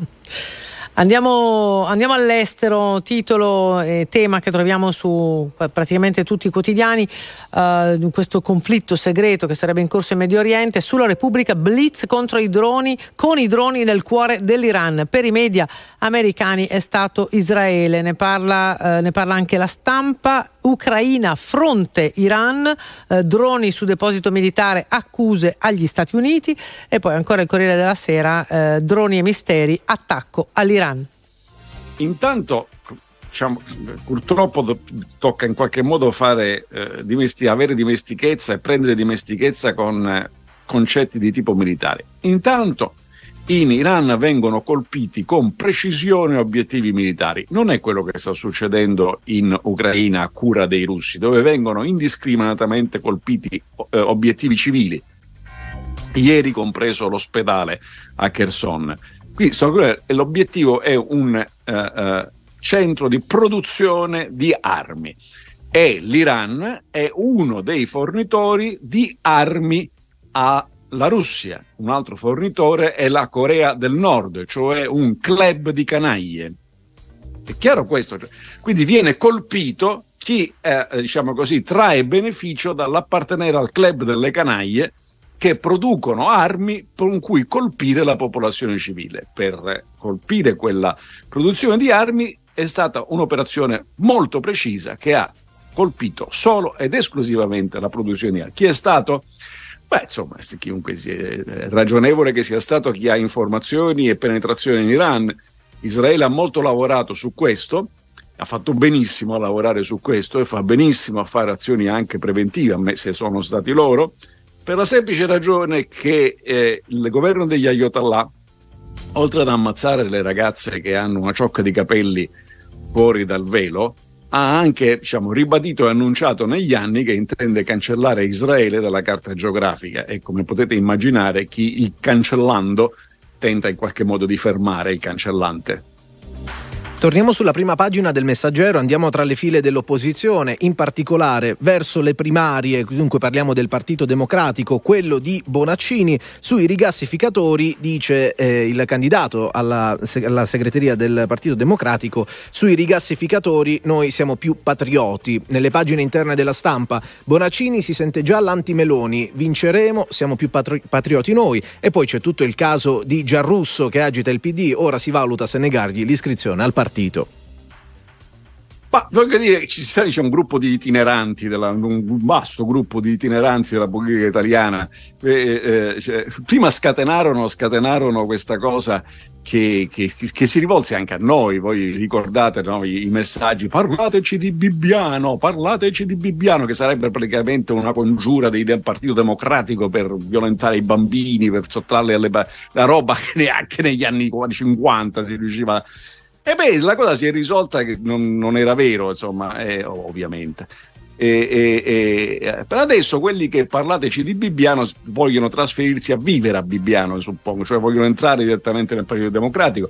Eh, Gianrusso, diciamo così, diciamo, no, è- ha, ha esperienza solida in quanto a traslochi, Eh, però leggo sui giornali che lo stesso Di Maio sarebbe interessato. In ogni caso, queste sono cose che riguardano il Partito Democratico. È interessante questa cosa del candidato alla segreteria, credo che sarà anche il segretario Bonaccini, il quale dice siamo più patrioti noi di Meloni. Intanto è interessante perché, vedete, il- quando la politica funziona c'è anche una contaminazione di linguaggio. Patriota fino a qualche tempo fa non l'avrebbe detto un esponente della sinistra, adesso lo dice. Perché lo dice? Lo dice perché dice, eh, le- vi leggo testualmente, eh, avremo, di- dice Bonaccini, avremo due nuovi rigassificatori perché in quattro mesi io, come presidente della regione Emilia-Romagna, e il presidente della Toscana Gianni, abbiamo autorizzato progetti che, ci dicono gli esperti, in genere gli richiedono tra i 5 e i 10 anni. E ha ragione, e ha ragione. Sono stati bravi e hanno fatto il loro dovere. Ricorderà Bonaccini che nel 2016 le regioni di alcune, otto se non ricordo male, eh, regioni di sinistra chiesero il referendum contro le trivelle nell'Adriatico, prendere il gas. Quando si per la miseria, la coerenza è una cosa importante e la memoria è una cosa importante. Se ci hai ripensato, dillo, ma non è che io posso prendere, diciamo, nella mia vita ho fatto di tutto, adesso scelgo l'episodio che torna più utile e vi cito quello. Se mi citate l'altro, io dico, eh vabbè, è passato, dai. No, è passato un corno, c'è bisogno in qualche modo. Stesso Bonaccini del resto, anche questo è un caso interessante che riguarda l'intero mondo politico. Dice, "Eh, io sono stato comunista emiliano sono felice, sono orgoglioso di essere comunista emiliano, essere stato comunista emiliano. Ben buon per lui, insomma, i socialdemocratici tedeschi risolsero il problema nel 1959 con il congresso di Bad Godesberg. Adesso dice io sono laburista. Sì, grazie, però il partito laburista inglese non ha mai aderito all'internazionale comunista. Tu sei orgoglioso, ci hai ripensato, va bene, va bene. Ma non è che se arriva sulla scena Meloni, che è nata quando la Repubblica c'era già, è lecito chiederle, hai rotto con il fascismo? Secondo me è lecito chiederlo. È perché è giusto, perché quella- il filone culturale è quello. E quindi anche se è nata dopo, uno dice, ma tu hai rotto con il fascismo? E Meloni risponde, le leggi razziali sono state il massimo della vergogna di questo paese e siccome il massimo della vergogna l'abbiamo raggiunto con il fascismo, va bene così. Andiamo avanti. Eh, se tu dici io sono orgoglioso di essere stato comunista emiliano, una domandina mi verrebbe spontanea. Ti sei accorto che il comunismo era miseria e dittatura? Così ci chiariamo le idee tutti quanti. Titoli sportivi e poi torniamo. Allora, la Gazzetta dello Sport, ovviamente si parla del crollo del Milan. Pioli si gioca tutto, questa l'apertura, travolto da 5 gol domenica derby ad alto rischio. Il Sassuolo di Laga, Champions in bilico. In taglio più alto, Napoli, Osi, Fuggi e Fai più 13. Anche il Corriere dello Sport, in questo caso apre con il Napoli, solo Napoli, questo è il titolo. Gli azzurri allungano ancora, Osi e Simeone piegano la Roma per 2 a 1. In taglio più basso, Tonfo Juve 0 a 2. Allegri dice pensiamo a salvarci. Tra poco torniamo in rassegna stampa, sempre con Davide Giacalone. Vi aspettiamo qui. 7.26 minuti, lunedì 30 gennaio, torniamo in diretta in rassegna stampa con Davide Giacalone. Sulla prima del sole 24 ore, crisi demografica, UE, nascite a picco, ecco come provare a invertire la rotta. Ultime in classifiche Italia, Spagna e Malta, in testa Ungheria e Germania, aumenti del 5%. In Portogallo più figli anche in Repubblica Ceca. L'orizzonte temporale è al 2030, Davide. Sì, naturalmente insomma, è un trend che coinvolge tutti. Man mano che diventi sempre più ricco e benestante, diven- fai meno figli e dall'altro ti funziona meglio la sanità e quindi cresce l'età media e questo è un fatto positivo, voglio dire, specialmente per chi è avanti negli anni, c'è l'idea che si possa vivere qualche cosa in più non è certamente una brutta cosa. Però attenzione, perché l'insieme del meccanismo, eh, scusate, dentro questo è un trend che riguarda tutti, ma ci sono alcuni che sono messi peggio, noi, nel senso che eh, eh, abbiamo un- una, una leva demografica che eh, butta male in queste condizioni. E, eh, il, il guaio grosso di questo tema è che spesso lo si affronta già pensando, già la testa va a, a- a questioni di ordine morale, fare o non fare figli, prendersi o non prendersi responsabilità, eh, legarsi la famiglia, non la famiglia, eccetera, eccetera. Tutte cose vere, cioè, per carità, fanno parte evidentemente di questo ragionamento.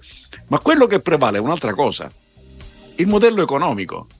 Con questa leva demografica, il modello economico che è stato fin qui affermato e che è proprio di tutti i paesi sviluppati e ricchi, quello per cui lo Stato provvede a una serie di bisogni dopo aver raccolto, perché non è che c'ha i soldi suoi lo Stato, dopo aver raccolto i soldi dei contribuenti, se la popolazione diventa troppo anziana non funziona più. Si rompe il modello, tutto qui, cioè devi prendere atto che c'è anche questa conseguenza, non c'è solamente quanti pannolini hai cambiato, anche perché diciamo che quello che, quello che ancora usa i pannolini non è che di, di suo produca, produca reddito e paga le tasse, però prima o poi però ci arriva. Il, il, eh, come si fa a, a rimediare? Dentro questa cosa che trovate sul Sole 24 Ore, un po' tutti i paesi europei, alcuni indizi ci sono. Regge ancora, ma è in calo, è anche, in calo anche lì, la Francia perché ha una politica della famiglia eh, e di aiuti al, soprattutto per l'infanzia che funziona, non sono aiuti economici, sono strutture, sono asili, tempo libero, queste cose qui, ma comunque sono in calo anche loro. Non è protezione della lavoratrice, al contrario, però hanno più donne che lavorano e con donne, più donne che lavorano hanno una natalità più alta. E altri paesi dove è l'immigrazione che non è una soluzione, perché badate bene, quello che noi abbiamo sperimentato in Italia è che gli immigrati arrivano e fanno subito più figli di quanto non ne facciano gli italiani, ma dopo un poco si integrano perfettamente, cioè il problema in questo caso non è che non si integrano, si integrano con una bellezza, subito subito smettono di fare figli, quindi queste sono le due cose che quei numeri suggeriscono, ma il tema naturalmente, come dicevo, è un altro. Allora Davide, la cronaca ci porta in provincia di Brescia, alle pagine interne del Corriere della Sera eh, c'è un virgolettato, aiuto, mamma ha ucciso papà, il eh, delitto davanti al figlio quindicenne, siamo a Nuvolento, la lite era coltellata, l'ipotesi che lei volesse difendere il ragazzo dal marito. Ma naturalmente diciamo, i contorni di questa specifica questione non, non li conosciamo. A chiamare, a chiamare i soccorsi per il padre, a terra è stato il figlio, non ci sono elementi di violenza in quel momento, quindi diciamo così il presupposto che avrebbe potuto esercitare violenza, ma non l'aveva mai fatto nel passato, quindi boh, natu- natura- non lo sappiamo, punto e basta. Colgo un fatto che quando capita il contrario, eh, e cioè che il marito ammazza la moglie, s- parte subito una concettualizzazione del perché questo risponde a un modello culturale. eh, co- cosa che non credo, eh, e, e da- quando invece succede che una moglie ammazza il marito, si sta in qualche modo ai fatti, si cerca di capire cosa ha mosso queste cose nella famiglia. La famiglia, sia di dietro le mura domestiche, sì, c'era tanta felicità e anche tanti problemi. Imparare, imparare a dominare diciamo, l'affermazione di sé quando si convive con altri è una delle cose che dovremmo, dovremmo in qualche modo comunicare ai bambini fin, da- fin- fin dalla nascita ed è il- la ragione per cui siamo animali sociali. Purtroppo queste cose possono succedere, non è che sia consolatorio, in Italia succedono meno che altrove, però questo, ripeto, anche uno solo è già troppo. Alle 7.31 minuti ci fermiamo qui con la rassegna stampa di oggi. Grazie a voi, buona revisione a tutti. La Premier Giorgia Meloni oggi incontrerà a Roma il Presidente del Consiglio europeo Charles Michel in vista del vertice straordinario di Bruxelles del prossimo 9 febbraio. Tra i temi che saranno affrontati, quelli legati alla gestione dei flussi migratori, venerdì Meloni sarà a Stoccolma e Berlino. Secondo il Wall Street Journal sarebbe stato condotto da Israele l'attacco con droni contro un sito militare in Iran. Tutte le opzioni sono sul tavolo per impedire che Teheran ottenga l'arma nucleare, ha dichiarato ieri il segretario di Stato americano Blinken che tra oggi e domani sarà in visita in eh, Medio Oriente. E siamo alla cronaca, cinque persone, tra cui l'autista di uno scuolabus e un catechista, sono state arrestate per detenzione di ingente quantità di materiale pedopornografico. 26 le persone denunciate. L'operazione contro la pedopornografia è stata condotta dalla Polizia di Stato di Firenze. È tutto per adesso, a più tardi.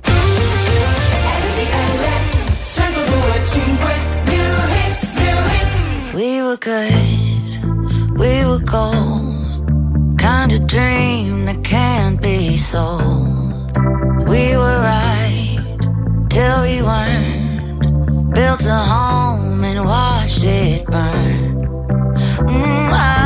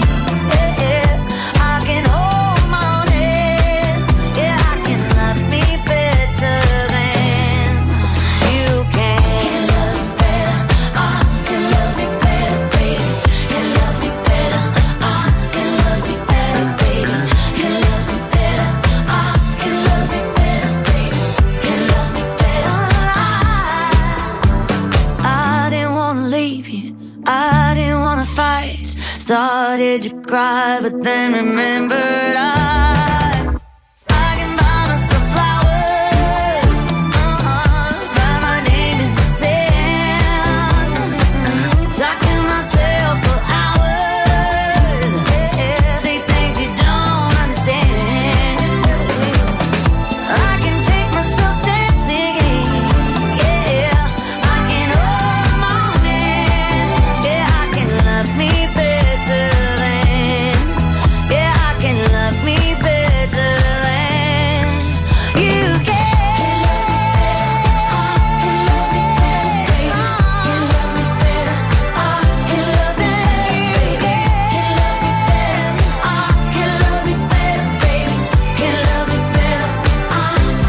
Miley Cyrus, eh, RTL 105 Flowers alle 7.36 minuti. Allora, tra poco vi parliamo anche dell'editoriale lì de- de- de- de- della rettore, è vero? Però prima fa un po' freddo e in effetti è normale che Ma sia sì, così. Sono i giorni della merla. In realtà servono, ce lo ricordano vari articoli oggi, eh, i giorni della merla, che in quest'anno sono 29, 30 e 31, per capire quando arriverà la primavera. Perché se fa molto freddo, allora vuol dire che l'inverno sta per finire. Se invece ci sono ancora temperature miti, vuol dire che l'inverno durerà. E quindi com'è? Oggi fa freddo, fa, fa freddo.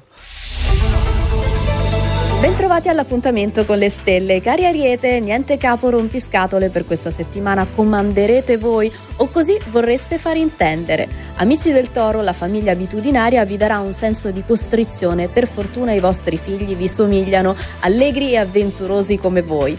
Gemelli, le ispirazioni migliori vi arriveranno nel dormiveglia proprio quando la vostra mente elaborerà geniali progetti. Amici del cancro, inizio settimana da bollino rosso, non solo a causa del traffico, vi sentirete imprigionati in una rete di disarmonie astrali.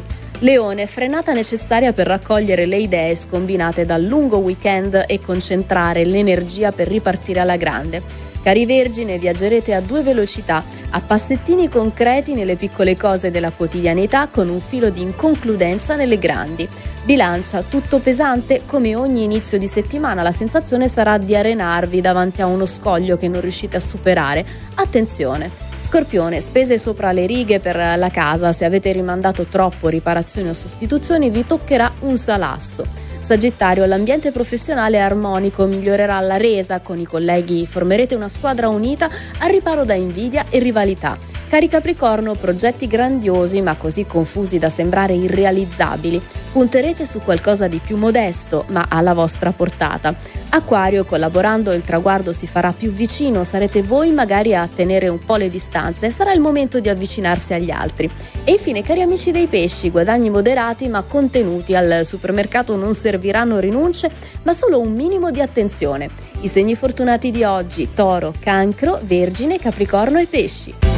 Firmato da Adele Procasca. Aggiungiamo una raccomandazione all'oroscopo di oggi: coprite i bronchi, che sono i giorni della merla. Nel dubbio, uscite anche con la maglia della salute, che fa sempre bene. Allora, approfondiamo i principali fatti di attualità qui in Stop News. Siamo pronti a collegarci con il nostro prossimo ospite, giornalista della Verità, Alessandro Rico. Buongiorno e ben ritrovato. Buongiorno a voi. Buongiorno, allora le notizie con cui dobbiamo fare i conti in questa apertura di settimana vanno da una Molotov scagliata nella notte contro il distretto di polizia a Roma a questa ombra degli anarchici che attaccano lo Stato nel nome di un leader che è cospito in cella al 41 bis. La reazione del governo è stata, è stata molto dura, azioni del genere non ci intimidiranno, lo Stato non scende a patti con chi minaccia. Dobbiamo tornare a fare i conti con questo tipo di situazioni, con gli anarchici, Alessandro?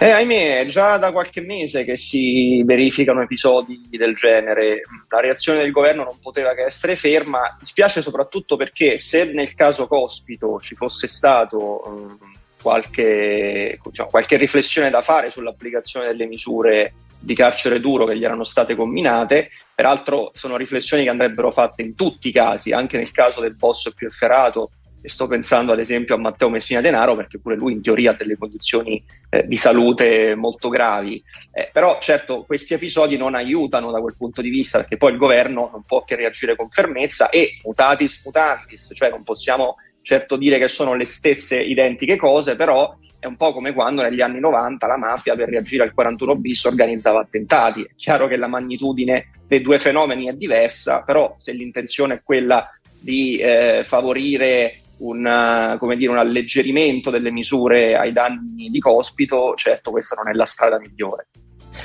Allora andiamo sulla prima anche di oggi del, del tuo del giornale mh, per cui eh, lavori. Ursula ostacola l'indagine sui vaccini, questa è la scelta della vostra apertura. Eh, a tre anni dal Covid qualcosa si muove. Di che cosa stiamo parlando Alessandro? Allora, guardate, è una, una storia abbastanza surreale. Eh, i, negoziati per procurarsi le dosi di vaccino sono stati condotti dall'Unione Europea non sempre in modo molto trasparente, a parte che i contratti, come forse ricorderete, sono per lo più segretati, ovvero sono stati pubblicati ampi stralci di questi contratti sbianchettati nelle parti più delicate. Eh, a un certo punto, nella primavera del 2021, la Presidente della Commissione Europea, Ursula von der Leyen, si mise a negoziare alcune condizioni contrattuali direttamente con il CEO di Pfizer, Albert Burla, e lo fece tramite messaggini di- del- sullo smartphone, messaggini che peraltro poi sono spariti, quindi non si trovano più. Se ne era accorto questo eh, difensore civico dell'Unione Europea, questa Emily O'Reilly di cui parliamo oggi, che aveva quindi aperto il caso, poi questa questione è finita non solo alla Corte dei Conti europea, ma è finita anche alla Commissione speciale Covid che è stata costituita al Parlamento europeo, dove eh, vorrebbero audire Ursula von der Leyen e dove il CEO di Pfizer si è rifiutato di andare per ben due volte. E eh, l'ultimo atto d'accusa della O'Reilly, dell'Ombudsman europeo, è dire che la von der Leyen con questo atteggiamento di scarsa trasparenza sta ostacolando le indagini per fare chiarezza su quello che è successo. È giusto che i cittadini, visto che sono state spese cifre cospicue che peraltro i prezzi dei vaccini stanno incredibilmente aumentando, benché la domanda si sia ridotta contro ogni legge di mercato, beh, sarebbe il caso che noi cittadini veniamo informati di quali condizioni sono state siglate per arrivare a questo punto. Ancora sulla prima pagina della verità, la foto di Sumaoro, spuntano attacchi, scrivete, ecco non se n'è più parlato, non si è più saputo nulla del, del suo caso, a che punto siamo allora? No, beh, in realtà c'è un capitolo nuovo, peraltro lo tratterà Report. Noi avevamo un'anticipazione. In sostanza si trattava di un episodio di una raccolta fondi per aiutare i bisognosi e pare che ci sia una discrepanza di circa 100.000 euro, cioè che siano entrati con la raccolta fondi 100.000 euro, ma che poi ai bisognosi amici di Sumaoro siano arrivati 100.000 euro di meno.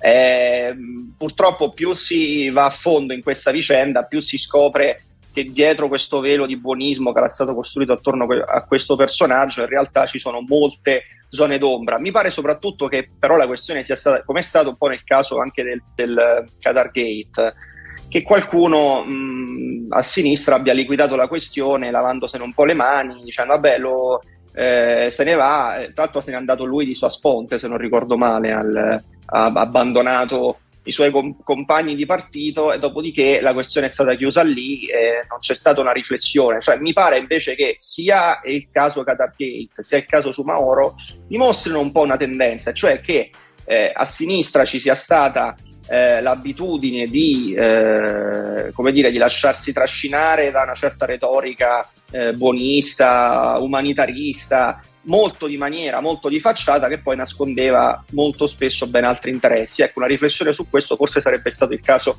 di aprirla seriamente anziché lasciare che passasse tutto in cavalleria. Tu giustamente dicevi non se ne parla più, in effetti se ne è parlato molto di meno, forse proprio perché è un argomento un po' imbarazzante per qualcuno. Alessandro Rico della Verità, ricordando prima di salutarti che come anticipavamo prima oggi sulla Verità c'è un'intervista, una bella intervista da Donatella Rettore, il politicamente corretto è una gabbia su misura, il mio Cobra piacque a Radio Vaticana, invece le femministe mi fischiarono per come ero vestita, anche questo dice molto dei nostri tempi. Eh Grazie, sì, qualche volta i più bigotti sono quelli che meno ti aspetti. Grazie Alessandro. Esatto. Ciao Alessandro Rico, Grazie a presto. voi, Buon lavoro. buona giornata. Ciao, grazie.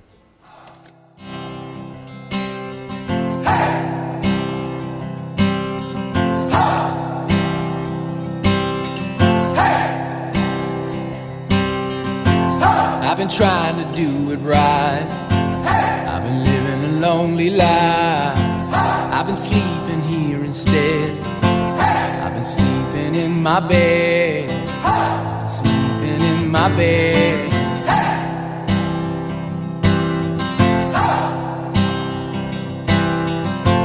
So show me family, all the blood that I will bleed.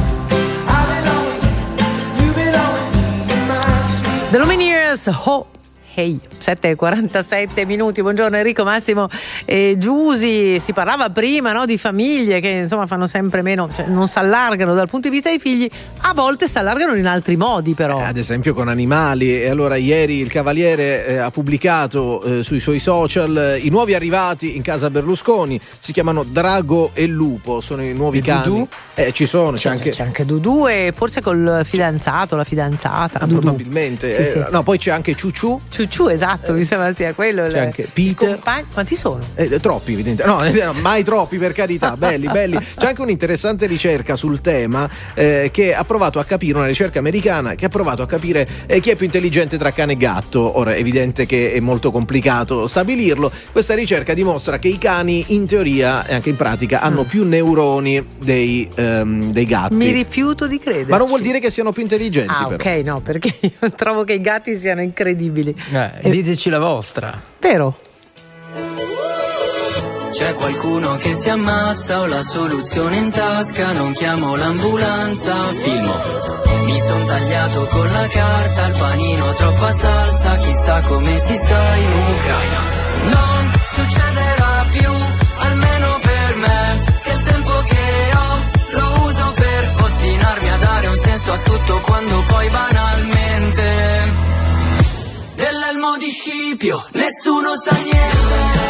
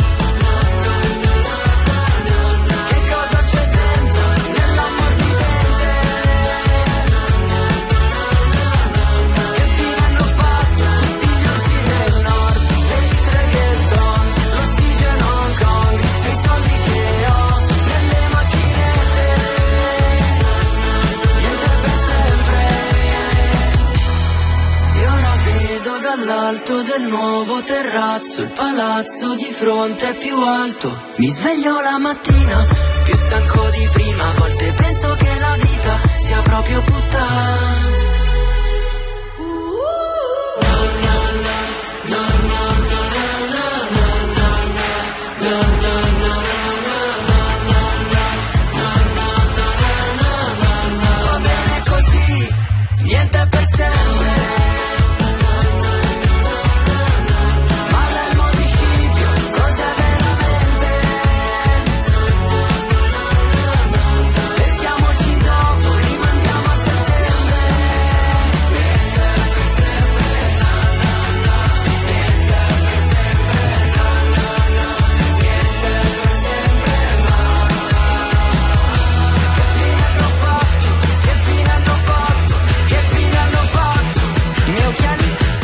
Niente è per sempre, c'è Fabio Rovazzi su RTL 1025 alle 7.50 minuti, buona giornata da Giusy, Massimo e Enrico. Allora tra poco delle notizie freschissime che arrivano dal Festival di Sanremo, eh, ci stiamo davvero labora- lavorando, questione di 60 secondi perché eh, sono stati annunciati i titoli delle canzoni che gli artisti canteranno nella quarta serata di Sanremo 2023, quindi venerdì 10 Serata dei, febbraio. dei duetti, no? Esatto, la serata proprio quella lì dei duetti. Allora, riusciamo già a anticiparvi qualcosa? Eh, Ariete e San Giovanni cantano centro di gravità permanente. Bellissimo, Le riceviamo in battiato. questi istanti eh, perché sono state dette, vabbè, lo sapete dove, da Fiorello.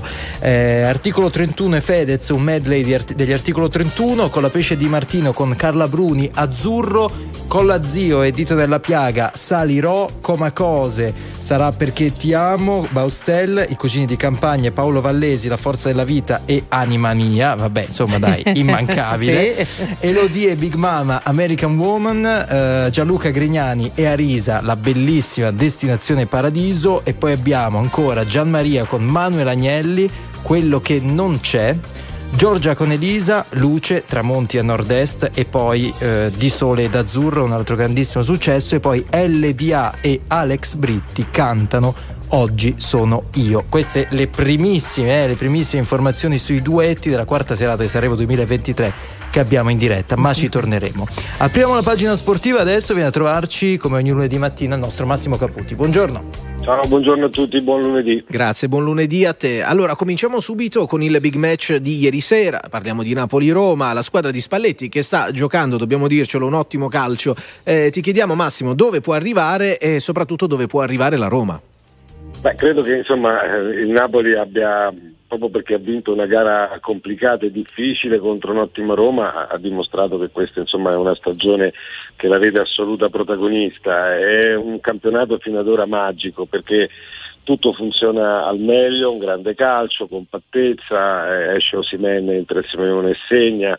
Insomma c'è veramente una coralità, una capacità insomma, di- di essere sempre e comunque determinanti eh, da parte dei, dei giocatori che o perché sono schierati dal primo minuto o perché entrano a partita in corso. E, e quindi il Napoli secondo me crea un- ha una voragine rispetto alle altre a 13 punti di vantaggio. E ripeto c'è una magia intorno a questa squadra, una magia costruita col lavoro, con la qualità evidentemente di tutte le componenti. E la Roma eh, probabilmente ieri ha giocato una delle sue migliori partite, ha messo in difficoltà il Napoli e credo che, che sia un, un- non dico un punto di partenza ma sia mm, la conferma di come il 2023 sia per la squadra giallorossa iniziato bene e quindi lotterà, io credo, per il campionato che- che- che- di quelle che arrivano seconde. Ecco, nel frattempo si allunga questo divario in classifica, siamo ormai a più 13 sulla seconda, eh, dietro al Napoli le altre diciamo che arrancano, eh, il Milan di- di- potremmo dire che è decisamente in crisi e a questo punto possiamo- vo- voglio chiederti che cosa succede in casa rossonera, eh, tra l'altro con- domenica con l'Inter no? che adesso è seconda come dicevi. Tra parentesi, questo mi permette anche di dire che come il Napoli possa gestire il vantaggio senza la pressione di una squadra o di più squadre, proprio in virtù del fatto che eh, il Milan è crollato, eh, la Juventus eh, al di là dei- del meno 15 o meno è comunque una squadra in grande difficoltà, rimarrebbe solo l'Inter, ma l'Inter ha il derby e questa partita credo sia uno spartiacque ulteriore sia per l'una che per l'altra squadra. L'Inter è quella che al momento sembrerebbe più solida o comunque con più certezze rispetto al Milan, eh, però insomma veramente ne abbiamo viste talmente tante in questo campionato e, e- e chi insegue o, o avrebbe voluto inseguire il Napoli veramente dà poche certezze e quindi credo che il bello di questo campionato sarà vedere il Napoli gestire questo vantaggio e una gran bella lotta per chi arriva secondo, terzo, quarto. Allora passiamo alla Juventus perché in attesa delle motivazioni precise della penalizzazione di 15 punti di cui parliamo ormai già da più di una settimana per la squadra di Allegri, l'impressione è che si faccia molto molto dura, soprattutto dopo la sconfitta di ieri col Monza. Indubbiamente la Juventus insomma mh, colpita al di là delle- dei, dei meno 15 è una squadra adesso un po' in difficoltà. È chiaro che anche questo pesa nelle- nella testa dei, dei giocatori, anche se non si vuole inconsciamente questo comunque è un peso. Poi c'è anche da dire che la Juventus certezze sul piano del gioco non le ha mai date e e quindi a maggior ragione in un momento come questo i, i nodi possono venire al pettine, i difetti diventano ancora più evidenti. Adesso ha recuperato e, e- e avrà alcuni giocatori a disposizione, però certo che la Juventus eh, insomma, deve trovare una quadra, deve trovare comunque una solidità quantomeno per chiudere dal punto di vista del campo nel migliore dei modi il campionato. Staremo a vedere, staremo a vedere. Intanto grazie a Massimo Caputi per essere stato con noi questa mattina. A presto. Grazie, buona settimana. E siamo già pronti per il buongiorno e buona settimana anche a Don Antonio Mazzi, buongiorno. Ciao, ciao, ciao, ciao, il quale dice che bisogna avere il coraggio di rinascere ogni giorno. Uh, Bisogna avere il coraggio di rinascere ogni giorno. Ogni Grazie, giorno. Don. Grazie Va mille. bene. Grazie. Sì, Ciao, ottimo. ciao, ciao, ciao, buona settimana, domani. Allora, prima vi abbiamo dato i primi duetti del Festival di Sanremo e in chiusura di Non Stop News viene a trovarci una grandissima Ornella Vanoni. Now that I've lost everything to you, you say you wanna start something new, and it's breaking my heart you're leaving. Maybe I'm grieving, but if you wanna leave, take good care. Hope you have a lot of nice things to wear, but then a lot of nice things turn bad out there.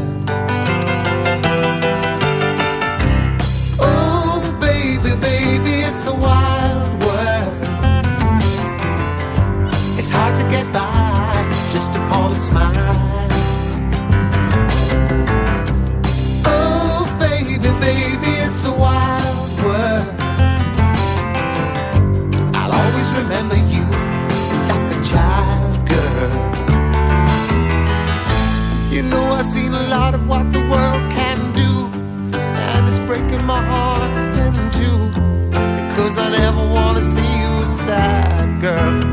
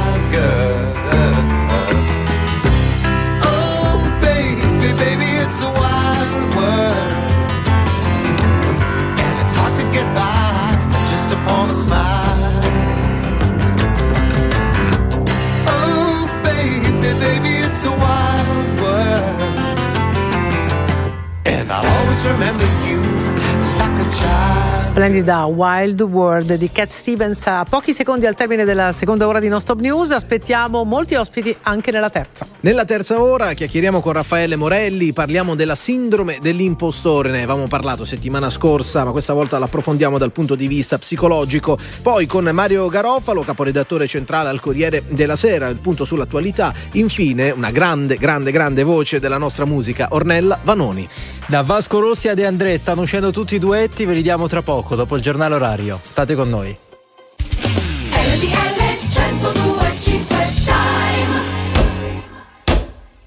Le 8 anche a Torre d'Arese in provincia di Pavia. RTL 1025 Giornale Orario. Lunedì 30 gennaio, ben ritrovati da Giovanni Perria. Il governo non fa passi indietro dopo le manifestazioni e le violenze degli anarchici in solidarietà ad Alfredo Cospito in carcere a Sassari 41 bis e ormai da oltre 100 giorni in sciopero della fame. Sentiamo Massimiliano Mantironi. Lo Stato non scende a patti con chi minaccia linea dura del governo dopo le azioni in Italia e all'estero legate agli anarchici contro la misura del 41 bis, il carcere duro ad Alfredo Cospito. Immediata la replica dell'avvocato Albertini, legale di Cospito, il governo sembra fermo al 1978. Non si discute se cedere alle pressioni, ma se ricorrono le condizioni per sottoporre e mantenere Cospito al 41 bis. Alfredo Cospito è rinchiuso nel carcere di Sassari ed è in sciopero dalla fame da 102 giorni. Ha perso un ulteriore chilo, ora pesa 73 kg. Va trasferito in una struttura adeguata, ha detto il medico politico di fiducia. Gli anarchici hanno lanciato un'offensiva contro lo Stato, attentati contro le serie diplomatiche italiane ad Atene, Barcellona e Berlino, le violenze di piazza a Roma con 41 denunciati, minaccia a giudici e proiettili in busta il quotidiano Il Tirreno, Molotov contro il distretto di polizia Prenestino a Roma. Sicurezza rafforzata in tutte le nostre ambasciate, ha annunciato il ministro degli esteri Tajani. E ci saranno i temi legati ai flussi migratori al centro dell'incontro di oggi a Roma tra la Premier Giorgia Meloni e il Presidente del Consiglio europeo Charles Michel in vista del vertice straordinario del prossimo 9 febbraio a Bruxelles. La Premier venerdì prossimo sarà invece a Stoccolma e Berlino. Ci sono buone notizie sul fronte delle bollette del gas. Sentiamo Nicolo Pompei. Sulla questione gas, il ministro dell'economia Giancarlo Giorgetti ipotizza che all'inizio di febbraio le nuove tariffe per le bollette saranno il 40% in meno rispetto alle ultime. In ogni caso, afferma Giorgetti, sarà una diminuzione significativa, con la speranza che la riduzione dei prezzi si consolidi anche nei prossimi mesi. La riduzione del 40% riguarderà il prezzo del gas per gli utenti del mercato tutelato sui consumi di questo gennaio. Secondo le stime di Nomisma Energia, inoltre per il mese di gennaio dovremmo avere un taglio del 33% delle bollette dopo l'aumento del 23% di dicembre. Lo stima Davide Tabarelli, presidente di Nomisma Energia, in vista della variazione che l'autorità di regolazione per energia, reti e ambiente comunicherà il 2 febbraio sulla bolletta del gas del mese corrente. Infine, per il Codacons, con il calo delle tariffe del 40% è previsto un risparmio di 845 euro a famiglia. Passiamo alla cronaca. Cinque persone, tra cui l'autista di uno scuolabus e un catechista, sono state arrestate per detenzione di ingente quantità di materiale pedopornografico. 26 le persone denunciate, il tutto in una vasta operazione condotta dalla Polizia di Stato di Firenze. E siamo allo sport e parliamo di calcio con Enzo Tamborra. Il Napoli trova sempre il modo di vincere. Ieri la Roma di Murigno l'ha messo in difficoltà. Al gol spettacolare di Osimen al quattordicesimo centro stagionale aveva risposto il Sharawi, ma cinque dal termine il nuovo entrato Giovanni Simeone ha fatto esplodere il Maradona per il gol del definitivo 2-1 che vale la lunga più 13 sull'Inter. Dopo 20 giornate di campionato in Serie A è un distacco record. La squadra di Spalletti non sembra avere rivali. Qualora ce ne fosse stato bisogno, ieri è arrivata la resa definitiva del Milan. Travolto al Meazza 5-2 dal Sassuolo e domenica c'è il derby contro l'Inter. Nuovo campanello d'allarme in casa Juventus, sconfitta 0-2 in casa dal Monza. La Lazio aggancia Milan e Atalanta sul terzo gradino della classifica, ma contro la Fiorentina l'Olimpico non va oltre l'1-1. Stasera il posticipo Udinese-Verona. Non c'è altro per il momento, ora meteo e poi informazioni sul traffico. Previsioni del tempo. Una buona giornata da Clara Ventura di Trebi Meteo. Nelle prossime ore rinforzo dell'alta pressione sulla nostra penisola a garanzia di una bella giornata con ampi spazi soleggiati tempo stabile in un contesto asciutto. Segnaliamo solo la presenza ancora un po' di variabilità sul basso versante adriatico e su quello tirrenico con qualche goccia di pioggia possibile in esaurimento poi nelle ore successive. Temperature massime diurne che tenderanno a guadagnare qualche grado. Dettagli vi aspettano sull'app di Trebi Meteo. Via Radio.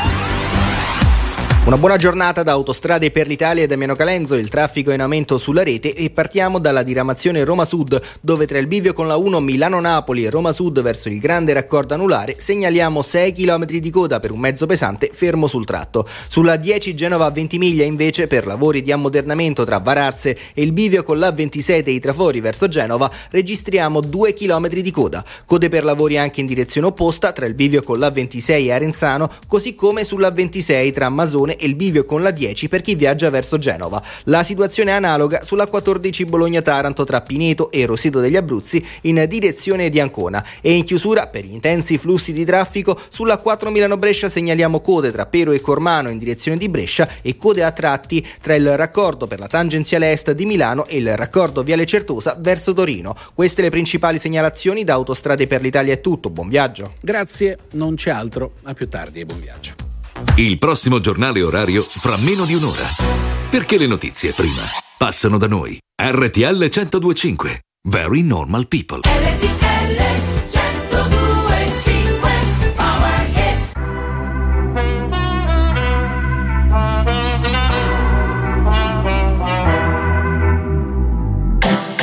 E se mi cerco, penso che cosa vorrei. Sotto la pelle il mondo gira anche se non ci sei. Faccio tutto ciò che voglio del mio corpo, non mi giudicare se perdo il controllo. Che prezzo ha la mia libertà, ah, ah, più del tuo cash, della tua umiltà, ah, ah. Se mi guardi così io non ti riconosco, se mancherà l'aria mi dirò lo stesso. Ok, respira.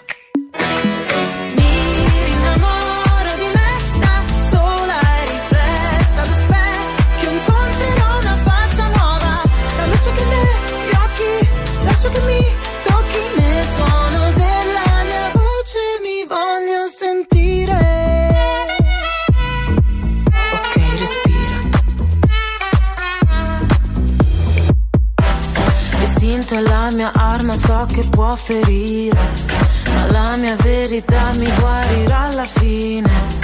Ho tutto il mio spazio qua, non mi sposto rosa pari, nessuno dimentica che prezzo ha la mia libertà. Ah, ah, più del tuo cash, della tua umiltà. Ah, ah, se mi guardi così io non ti riconosco, se mancherà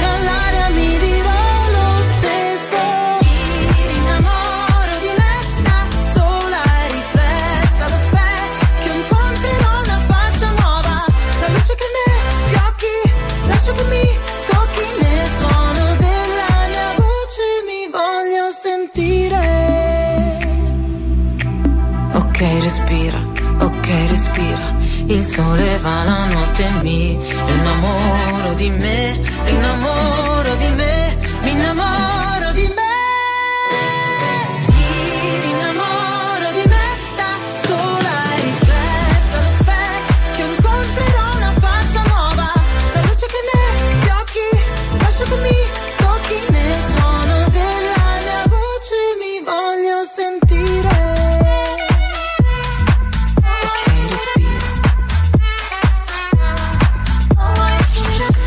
E lo dicono, ok, respira ad aprire la terza e ultima ora di nostro news, 8 e 8 minuti, lunedì 30 gennaio. Poco fa vi abbiamo dato un'anticipazione perché eh, Amadeus insieme a Gianni Morandi hanno svelato quali saranno i brani e quali saranno appunto le accoppiate, ma queste già le conoscevamo della serata dei duetti e ne abbiamo dati solo una parte, quindi ridiamo un po' queste, queste scelte musicali dei duetti di Sanremo. Allora, parliamo della quarta serata, quella cioè di venerdì 10 febbraio. Allora, adesso li abbiamo tutti.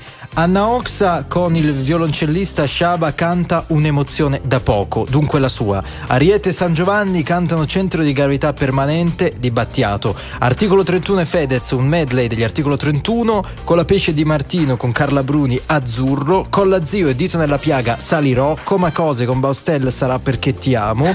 I cugini di campagna Paolo Vallesi, La forza della vita e Anima mia, adesso voi starete già cantandola in macchina, Elodie e Big Mama cantano American Woman, Gianluca Grignani e Arisa, Destinazione Paradiso. E ancora Gianmaria con Manuel Agnelli, quello che non c'è. Poi Giorgia con Elisa, attesissimo questo duetto, cantano Luce e poi Di Sole ed Azzurro. Ancora LDA e Alex Britti, Oggi sono io, grande classico. Lazza con Emma e Laura Marzadori, che è il primo violino della Scala di Milano. La fine, Leo Gasman e Edoardo Bennato, il quartetto Flegreo, cantano un medley di Bennato. E ancora Levante e Renzo Rubino, Vivere di Vasco Rossi, Madame Eizi, Via del Campo, quindi insomma grande classico di De André, Mara Sattei e Noemi, L'Amour Toujours di Gigi D'Agostino, Marco Mengoni e Kingdom Choir, Lady B, ovviamente il grande classico dei Beatles e ancora i Modà con le vibrazioni Vieni da me. Ci sono poi Mr. Rain e Fasma, qualcosa di grande dei Luna Pop, Olli e Lorella Cuccarini, di Cuccarini La notte vola, Paola e Chiara con Merck and Cremont,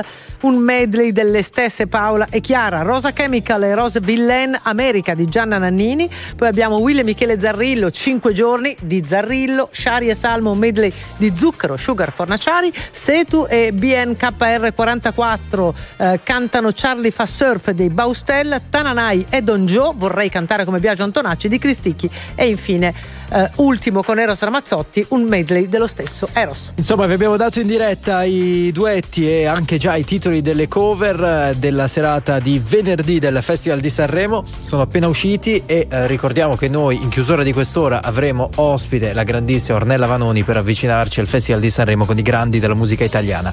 In tutto ciò apriamo uno spazio psicologia con il nostro, possiamo dire nostro, dai sì, Raffaele Sì, sì, Morelli, sì, sì. buongiorno. Buongiorno. Buongiorno a voi, buongiorno a voi. Buongiorno, Mm, sei fra gli impazienti del Festival di Sanremo anche tu? C'è un nome che ti ha colpito in questi titoli che abbiamo dato in diretta su RTL 1025 e poi partiamo eh, con le nostre cose. No, sono, sono tutte interessanti perché sono le nostre tradizioni. E le tradizioni sono importanti perché ritrovare, diciamo, le stesse tematiche anno dopo anno è anche un modo per ritornare dentro di noi, nei nostri suoni. La musica è un suono interiore, non è soltanto quella che sentiamo, ma richiama in noi affetti, sentimenti, desideri.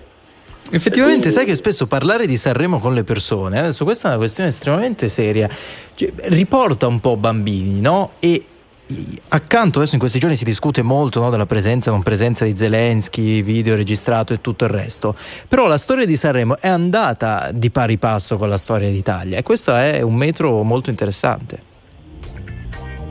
Sì, è vero. È vero, noi abbiamo bisogno di ritrovare sempre la nostra infanzia, anche non tanto per ricordare il passato, ma per ritrovare quelle che sono state le cose che ci hanno appassionato, che ci hanno portato i genitori a risentire, no, a rivedere.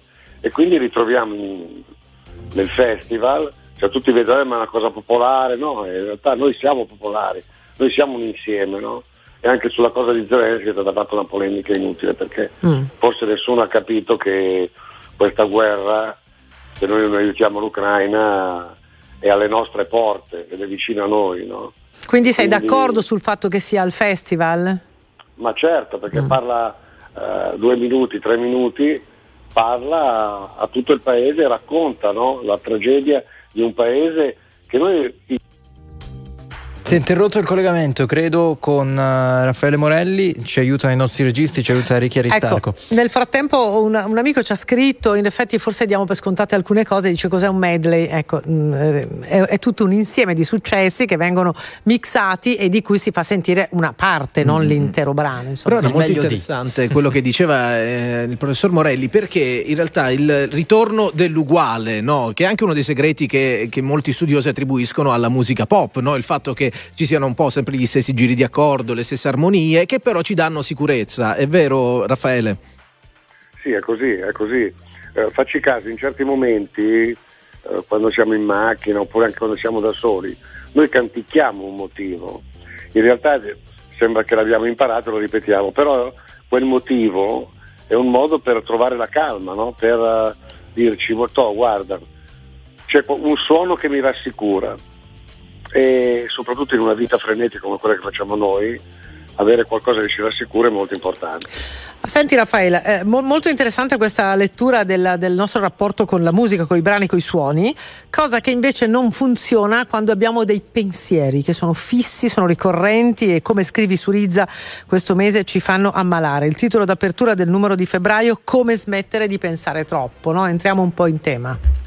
Sì, ci sono, ci sono dei sondaggi eh, che rivelano come se tu chiedi ad una persona cos'è la cosa che lo disturba di più, è il fatto che continua a pensare, no? E quindi in qualche modo noi viviamo una vita retrograda perché il pensiero è sempre collegato al passato, no? Dove ho sbagliato, eh, mi è successa questa cosa perché non ho fatto in un altro modo, no? E siamo sempre a ragionare, eh, è successo così perché mio padre con me era molto aggressivo, eh, succede così che non riesco ad innamorarmi perché probabilmente c'è qualcosa dentro di me che ha paura, ma in realtà così facendo noi cronicizziamo i disagi, mentre il disagio viene semplicemente perché non stai utilizzando altri lati della tua personalità. Noi abbiamo dentro di noi tanti mondi, non siamo solo il pensiero, siamo la creatività, siamo l'immaginazione, siamo la fantasia, siamo il desiderio, siamo tanti mondi. Se questi mondi in qualche modo spariscono in nome del pensiero, allora è un problema. Tieni presente che oggi una delle difficoltà maggiori che abbiamo, la, soprattutto nei dei giovani, ma anche in persone più mature, è la concentrazione sulla propria calma interiore. Cioè noi siamo sempre lì a dirci che non andiamo bene e il pensiero prende il sopravvento. Sai che i ragazzi, e questo è un tema su cui soffermarsi, non stanno più di 15, 16, 18 secondi sullo stesso argomento quando sfogliano per esempio il internet, no? E questo ti fa capire che la nostra concentrazione è sempre a toccare tematiche su cui non approfondiamo mai e così non conosciamo mai la calma, conosciamo sempre la corsa, la fuga. Ecco perché in qualche modo i ragazzi passano le serate il sabato sera a sballare, perché non stanno bene con se stessi, perché sono sempre lì a giudicarsi, a criticarsi e poi sui social c'è questo continuo like sul corpo, non vai bene, sei troppo grasso, sei troppo magra e così via. È chiaro, è chiaro. Se volete approfondire come smettere di pensare troppo, il nuovo eh, titolo, il nuovo argomento diciamo, di apertura su Rizza Psicosomatica in edicola. Grazie, grazie sempre a Raffaele Morelli per le tue riflessioni. Ci troviamo presto, buona settimana. Un abbraccio a tutti, un abbraccio a tutti. Il governo non scende a patti con gli anarchici, così in una nota Palazzo Chigi dopo l'offensiva degli ultimi giorni in Italia e all'estero in solidarietà con Alfredo Cospito in carcere a Sassari in regime di 41 bis e da 102 giorni in sciopero della fame. Ieri Molotov sono state lanciate contro un distretto di polizia a Roma, minaccia ai giudici e un proiettile in una busta al quotidiano Il Tirreno. La Presidente del Consiglio Meloni oggi incontrerà a Roma il Presidente del Consiglio europeo Charles Michel in vista del vertice straordinario di Bruxelles del prossimo 9 febbraio. Tra i temi che saranno affrontati quelli legati alla gestione dei flussi migratori, venerdì Meloni sarà a Stoccolma e Berlino. Violenze sui campi di calcio in un match del campionato allievi regionali under 17 in provincia di Palermo. Due espulsioni hanno scatenato l'aggressione dei giocatori con i genitori che hanno fatto invasione di campo. Sono le 8 e 17 minuti, non ci sono altre notizie, adesso come sempre puntuali quelle di viabilità con autostrade per l'Italia. Via Radio. Una buona giornata da Autostrade per l'Italia e Damiano Calenzo. Il traffico è in aumento sulla rete e partiamo dalla diramazione Roma Sud, dove tra il bivio con la 1 Milano-Napoli e Roma Sud verso il grande raccordo anulare segnaliamo 6 km di coda per un mezzo pesante fermo sul tratto. Sulla 10 Genova 20 invece per lavori di ammodernamento tra Varazze e il bivio con la 26 dei Trafori verso Genova registriamo 2 km di coda. Code per lavori anche in direzione opposta tra il bivio con la 26 e Arenzano, così come sulla 26 tra Masone e il bivio con la 10 per chi viaggia verso Genova. La situazione è analoga sulla 14 Bologna-Taranto tra Pineto e Roseto degli Abruzzi e tra Pescara Nord e Pineto in entrambi i casi in direzione di Ancona. E in chiusura per gli intensi flussi di traffico sulla viabilità ordinaria sulla 27 Venezia-Belluno registriamo un chilometro di coda tra Mogliano Veneto e la tangenziale di Mestre verso Venezia. Queste le principali segnalazioni da Autostrade per l'Italia è tutto. Buon viaggio. Grazie, buon viaggio anche da parte nostra. Ci troviamo più tardi con nuovi aggiornamenti. E allora, ieri altre notizie sul festival che ovviamente stanno facendo, eh, stanno animando anche un po' le polemiche, se volete, perché lo ha detto bene Amadeus, vuole omaggiare i grandi cantanti della musica italiana e quindi ci saranno anche presenti Gino Paoli e Pepino Di Capri al festival in questa edizione. Ah, fra l'altro, scusate, poi abbiamo Ornella Vanoni alle 8.45 Sì, sì, sì, Non sì, So Più. assolutamente. Una cosa su Gino Paoli dobbiamo Ah, chiedergliela, dove- eh. Ma non so, d'accordo? risponderà? Non lo so, ma io chiediamo, poi vediamo. Stiamo a vedere 8.19, siete sulla prima Radio d'Italia.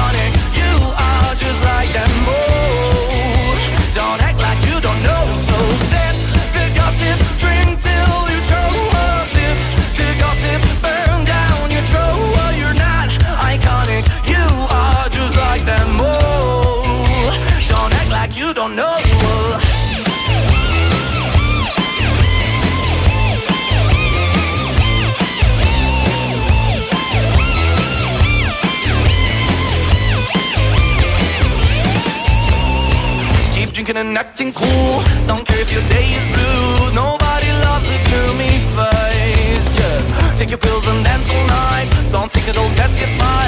So come on, let's try it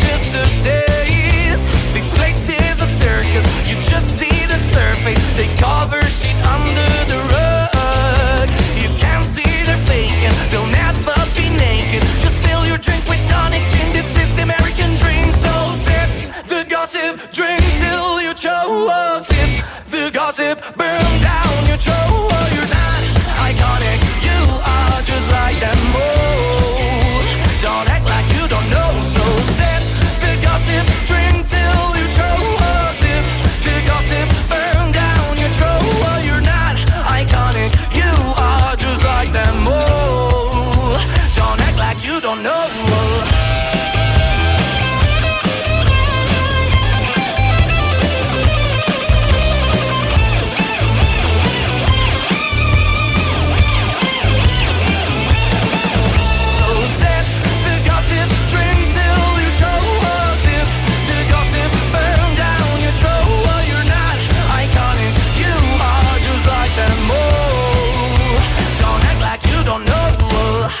Gossip, eh, Maneskin con Tom Morello su RTL 125, 8 e 26 minuti. Maneskin ti fanno venire in mente tante cose, ma sicuramente anche Sanremo, visto che sono appena usciti i duetti, le cover e i titoli della quarta serata. Noi ci colleghiamo con la redazione del Corriere della Sera. Il caporedattore centrale Mario Garofalo è tornato a trovarci. Ciao Mario, buongiorno. Buongiorno, buongiorno a tutti, ciao. Allora, beh, suonando questi pezzi, passando queste canzoni, non possiamo non partire, non partire, non partire da qua. L'attesa per quello che è un momento tradizionalmente di, di aggregazione, poi magari non convince mai tutti, ma è anche giusto, è normale e forse anche bello che sia così. I duetti e le cover che escono in questo istante, voi ieri avete intervistato i ricchi e i poveri. Insomma, come ci affacciamo a questo festival 2023?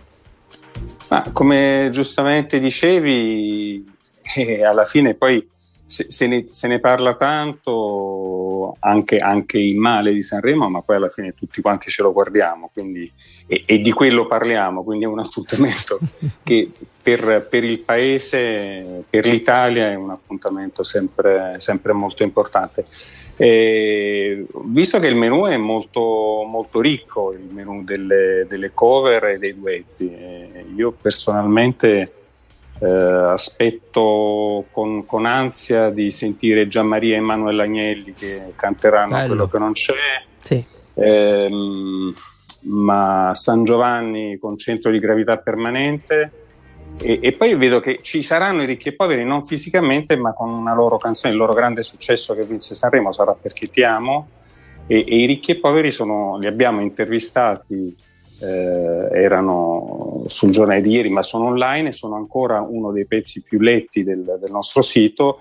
Eh, voi sapete che noi abbiamo la classifica dei pezzi che vengono più visti dai nostri Certo, lettori e certo. ai, primi, ai primi posti c'è questa intervista strepitosa ai ricchi e poveri in cui loro raccontano che eh, lui era operaio dell'Italsider, lei era una benzinaia, si fidanzarono quando avevano 16-17 anni, eh, si chiamarono ricchi e poveri perché Franco Califano gli offriva sempre la cena, una, una sera loro per imbarazzo dissero no abbiamo un altro invito a cena, eh, poi li incontrò che mangiavano un panino Califano e disse ecco voi siete ricchi dentro ma siete poveri dal punto di vista economico, quindi da oggi vi chiamerete ricchi e poveri. È un'intervista veramente piena di... Bella, molto molto bella Piena anche di di, di, aneddoti. di- di verità, di colore, di un sacco di cose e questo però i famosi tanti click su questo pezzo, su questo articolo dimostrano come dicevi prima appunto quanto le persone siano appassionate alla fine di questo grande evento musicale che tutti gli anni l'Italia vive. Allora vediamo un po' a proposito di Italia, di come sta andando questo paese anche ai temoni, quelli, quelli politici, quelli eh, di tutti i giorni, sono ai 100 giorni della nostra Premier. Eh, chiediamo, chiediamo a Mario Garofalo, allora co- come sono stati? Come sono stati questi primi tre mesi? Eh, come ti è sembrata? Abbiamo interrogato questa mattina gli ascoltatori, c'era una, una sufficienza abbastanza risicata però eh, dal, dal parere dei nostri ascoltatori. Beh, eh, perché forse eh, la decisione di non, non toccare le accise sui carburanti è stata una decisione difficile che non ha, che non ha fatto guadagnare una grande popolarità al, al governo. Non è detto che non fosse la decisione giusta perché eh, comunque bisogna far quadrare i conti. Eh, intervenire sulle accise avrebbe comportato 9 miliardi di, di spese in più, quindi o debito in più, e, e sappiamo che l'Europa non vuole che facciamo debito in più, o eh, ridurre gli aiuti alle famiglie sulle bollette e il governo non se l'è sentita. Però va detto che effettivamente questa decisione difficile forse ha un po' incrinato il rapporto del governo tra il governo e il paese che era diciamo a, all'inizio dei, dei 100 giorni era una vera e propria luna di miele. Vedremo come andrà in futuro. Sicuramente è un governo che ehm, si annunciava diciamo, per la sua storia come un governo sovranista e sovranista non lo è stato perché nelle scelte fondamentali è stato dentro l'Europa, ehm, si, si appresta ad approvare anche la riforma del MES, è stata con l'alleanza occidentale per l'Ucraina eh, con un sostegno serio e, e, e convinto. Eh, quindi diciamo chi si aspettava un governo sovranista e, e, populista ecco, è stato deluso e secondo me questo è un dato, è un dato positivo. Poi sono state commesse delle ingenuità, certo, eh, ad esempio il decreto Rave non era scritto benissimo, mm. ehm, ci sono continuamente fibrillazioni interne che non è facile eh, controllare, c'è una concorrenza forza, forte tra Forza Italia e, e, Lega da un lato e Fratelli d'Italia dall'altro, quindi la, la situazione è complicata, vedremo come, come Meloni riuscirà a cavarsela nei prossimi mesi. Staremo a vedere se questa luna di miele è davvero arrivata alla fine oppure se è stato solo un piccolo incidente di percorso, quello dei, mm, per esempio dei benzinai. Tornando invece al caso di eh, Matteo Messina Denaro, ci sono interessanti aggiornamenti. Prima citavamo delle notizie più lette sul Corriere, eh, ce n'è una in particolare eh, che ci segnalavi, quella che riguarda eh, l'amante, la presunta amante di Matteo Messina Denaro e in generale il fenomeno per cui tantissimi adesso stanno andando alla polizia a dire sì ma io l'ho conosciuto, ma nessuno pare sapesse che era il boss. È davvero credibile questa versione? Beh, eh, allora sì, in particolare l'amante è andata, si è presentata spontaneamente, come stanno giustamente dicevi facendo in molti nel paese, alle forze dell'ordine e ha confessato di, di frequentare, ha raccontato che frequentava quest'uomo, che c'era una storia con lui ma ha giurato che lei non sapeva che si trattasse di Messina Denaro. Gli inquirenti mostrano di non credere a questa versione e, e io francamente mi, mi, sento di essere un po' dalla parte degli inquirenti, non mi sembra molto credibile.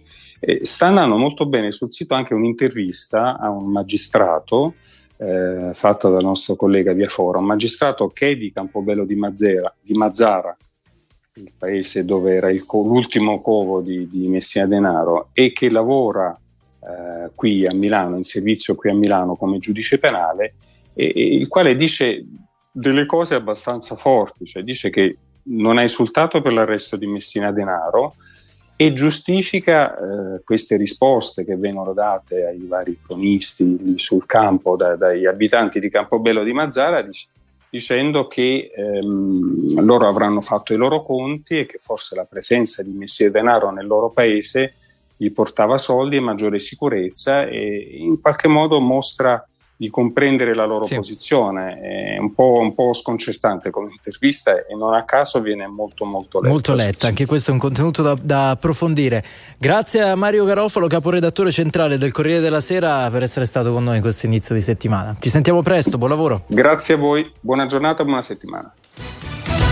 La Premier Giorgia Meloni oggi incontrerà a Roma il Presidente del Consiglio europeo Charles Michel in vista del vertice straordinario di Bruxelles del prossimo 9 febbraio. Tra i temi che saranno affrontati quelli legati alla gestione dei flussi migratori. Venerdì poi Meloni sarà a Stoccolma e Berlino. Secondo il Wall Street Journal sarebbe stato condotto da Israele l'attacco con droni contro un sito militare in Iran. Tutte le opzioni sono sul tavolo per impedire che Teheran ottenga l'arma nucleare, ha affermato il segretario di Stato americano Blinken, che tra oggi e domani sarà in visita in Medio Oriente.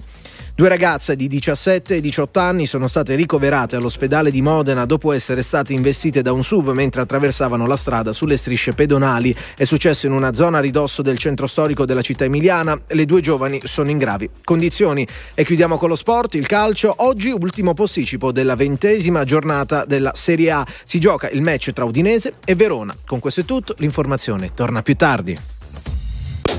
Mancano otto giorni al Festival di Sanremo. Noi siamo pronti. E voi? Rimanete connessi.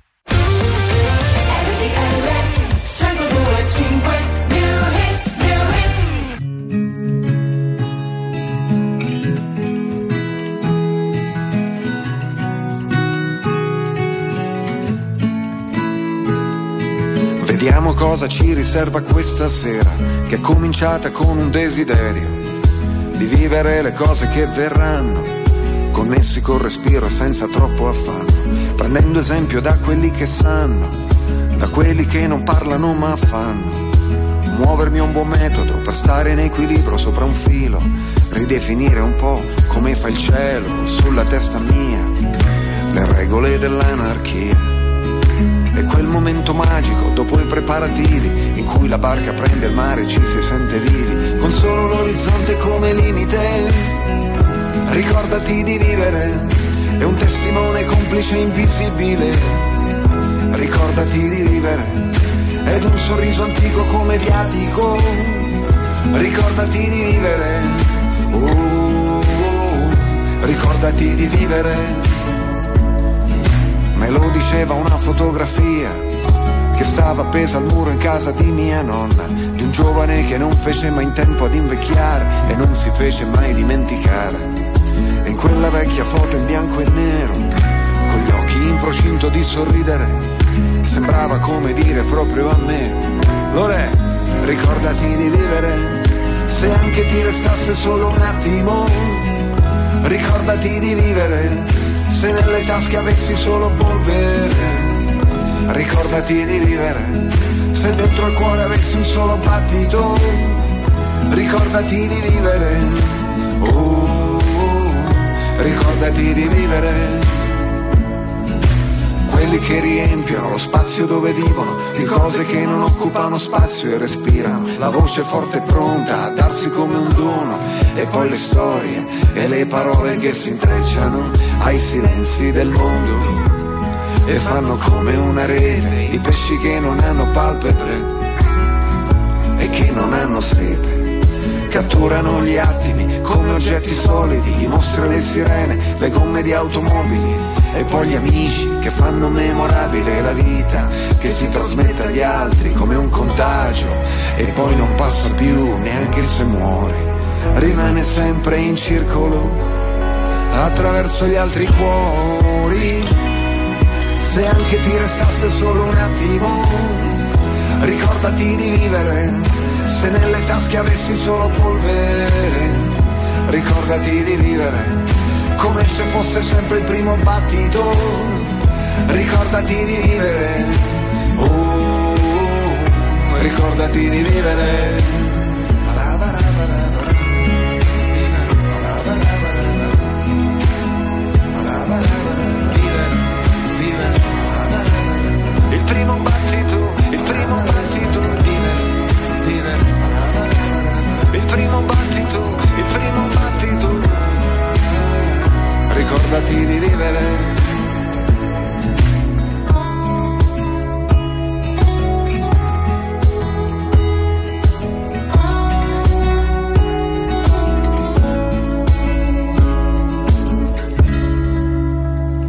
Ricordati di vivere il primo battito, Giovanotti alle 8.39 minuti su RTL 125. Allora vi portiamo in questo lunedì mattina in California perché c'è qualcosa che tramonta nel sole. Esatto. Com'era? Guarda sia, complimenti, complimenti. Bravo, grande poeta. poeta, sì. Il mito della California, no? questo, questo posto dove ci sono le più grandi menti del pianeta, i più grandi milionari e miliardari del pianeta, un posto incredibile. In realtà pare che non sia più tanto così. In tantissimi se ne stanno andando per varie eh, vicissitudini. C'è una tassazione molto più pesante rispetto al resto ehm, degli Stati Uniti. Eh, mi sembra che il Texas sia preso un po' di mira proprio perché la tassazione è bassissima. Per esempio, quindi in in tanti si stanno trasferendo. Gli affitti e i prezzi delle case hanno raggiunto livelli, sembra quasi Milano per dire. Eh, c'è un importante, Sembra quasi Hollywood. un importante crollo demografico, anche lì in Bene. generale meno nascite, le calamità naturali in questo periodo poi un caldo veramente imbarazzante e allora in tanti, soprattutto di quelli che hanno capitali ingenti, prendono e se ne vanno e quindi giustamente eh, anche se solo uno di loro decide di andare via diventa problematico per le casse del- de- dello Stato della California e perciò stanno cercando di capire come trattenere tutti questi grandi paperoni che altrimenti causerebbero grandi e importanti problemi alle casse dello Stato. Anche i ricchi si dimettono, insomma, dal, dal ruolo. Capita, capita, capita così.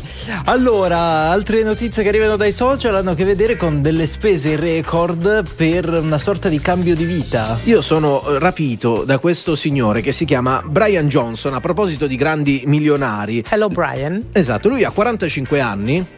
Un signore educatissimo, saluta sempre, lo ripetono in tanti. Lui spende 2 milioni l'anno, e ripeto 2 milioni l'anno, per cercare di riprogettare il proprio corpo, limitando la chirurgia estetica, limitando tutte quelle cose un po' invasive, ma semplicemente ehm, pagando dietisti, pagando medici che gli facciano in continuazione le analisi. Insomma, il suo corpo è quello di un diciottenne, nonostante abbia 45 anni. Cioè, quindi solo un fattore estetico il cambiamento, cioè non riguarda anche tipo il lavoro, il lavoro resta sempre quello, proprio un fatto questo di Uno che ha due milioni cioè, da vabbè, spendere vabbè, per vabbè. questo, Ma non che so lavoro che lavoro faccia, però. Arriveranno da un, Diciamo, no, da un canale Vivrà- legale. Vivrà di soldi. rendita, vivrà di rendita. Avrà la villa in California, appunto. Probabilmente. Allora, vi portiamo in questo lunedì mattina nel 2016, risparmiamo un bel pezzo, Be Mine.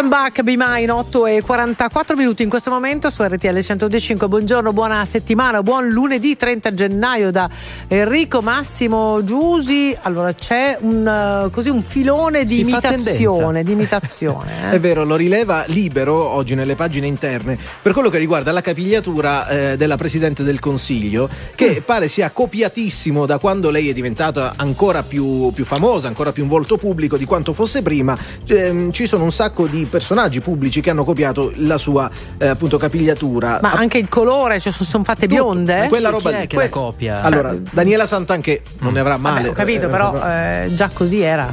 Io- A me non pare che si siano Poi, poi- modificate. Poi vai, Concita vai. De Gregorio, per dire, Elena Boschi. Ele- Maria Elena Boschi. Maria Elena Boschi Ma e anche Luciana Littizzetto, ma che però è uguale da, da- Eh, però da- il format è quello, il format è quello. Si vede che è una tendenza che adesso va molto bene, va molto forte, ok? Lady Gaga. Love is just a history that they may prove, and when you're gone, I'll tell them my religion's you. When punctures come to kill the king upon his throne, I'm ready for their stones. I'll dance, dance, dance with my hands,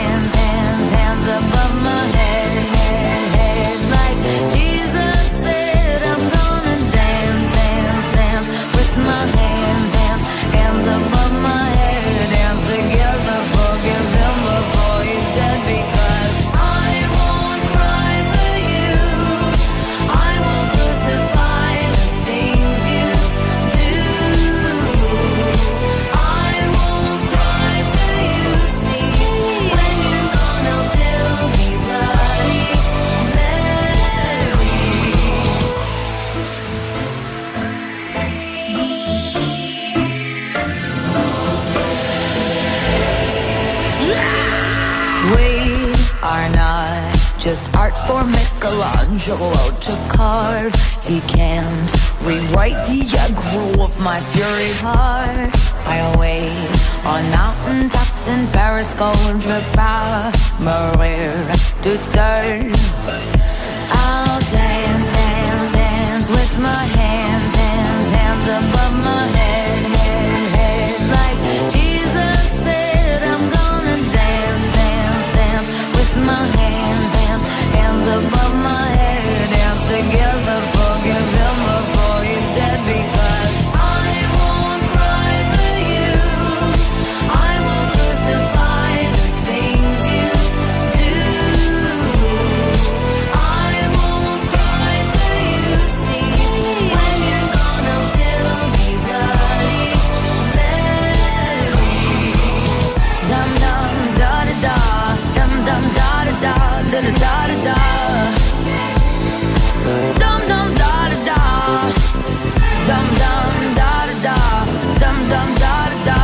da, da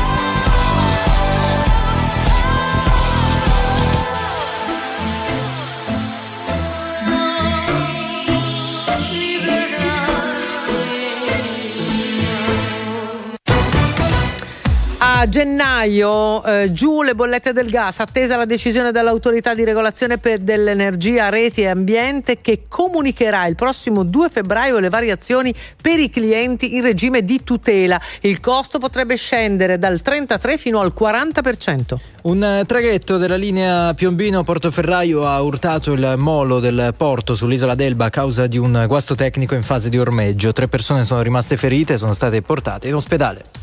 Andiamo al calcio, oggi ultimo posticipo della ventesima giornata di Serie A, si gioca Udinese e Verona, ieri il Napoli ha battuto la Roma 2 a 1 e allungato a più 13 il vantaggio sull'Inter, seconda in classifica, spicca la sconfitta del Milan contro Sassuolo per 5 a 2, colpo del Monza 2 a 0 in casa della Juventus, Lazio Fiorentina 1 a 1, Atalanta, Lazio e Milan al terzo posto a pari punti. 8 e 48 minuti, quasi 49, la mattina di RTL 1025 nell'ultima parte di Non Stop News. Allora procede il nostro avvicinamento con eh, il Festival di Sanremo e siamo pronti ad ospitare un'altra grande, grande voce della nostra musica. Lo faremo tutti i giorni da qui fino all'inizio del festival. Ornella Vanoni, buongiorno e ben trovata. Eh, grazie. Buon mille, inizio di settimana. Ci vuole sempre un buon inizio.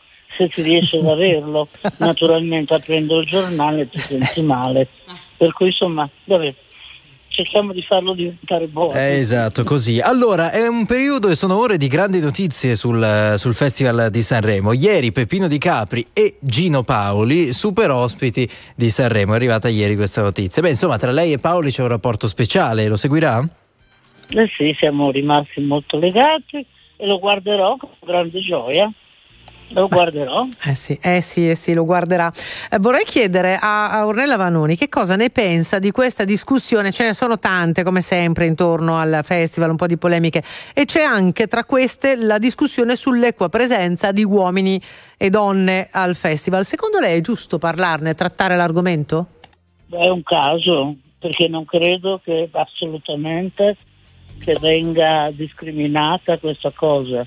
Le donne hanno avuto sempre ampio spazio a Sanremo, quindi vedi Zanicchi che ha vinto quattro volte, tre volte. insomma. No, sarà un caso che la scelta dei pezzi è caduta sui- sugli uomini. So che lui ha rifiutato delle canzoni di cantanti che hanno sempre fatto il festival. Lui giudica le canzoni se non, le pia- non gli piacciono, quindi ci saranno più uomini semplicemente perché Amadeus ascoltato i pezzi e, e i pezzi sono più piaciuti quelli degli uomini. Ma non è che c'è mai stata una discriminante per le donne a Sanremo, assolutamente no. Allora, riflettevamo prima su come la, mh, mh, storia del Festival di Sanremo abbia accompagnato per certi versi la storia d'Italia. Ma com'è cambiato il festival in questi anni? Beh, è diventato più giocoso, è diventato, ci sono già, insomma una volta era così come nel, nel programma della tv in bianco e nero e c'era la regina della canzone, che per fortuna non ero ancora io allora in quel periodo. Ma era non male. Milla Pizzi ed era tutto Eh, così, sì. la musica, la canzone e poi ciao. E invece qui ci, ci- ci- ci sono incontri, interviste, eh, Amadeus che è spiritoso, eh, insomma sono cambiate molte cose.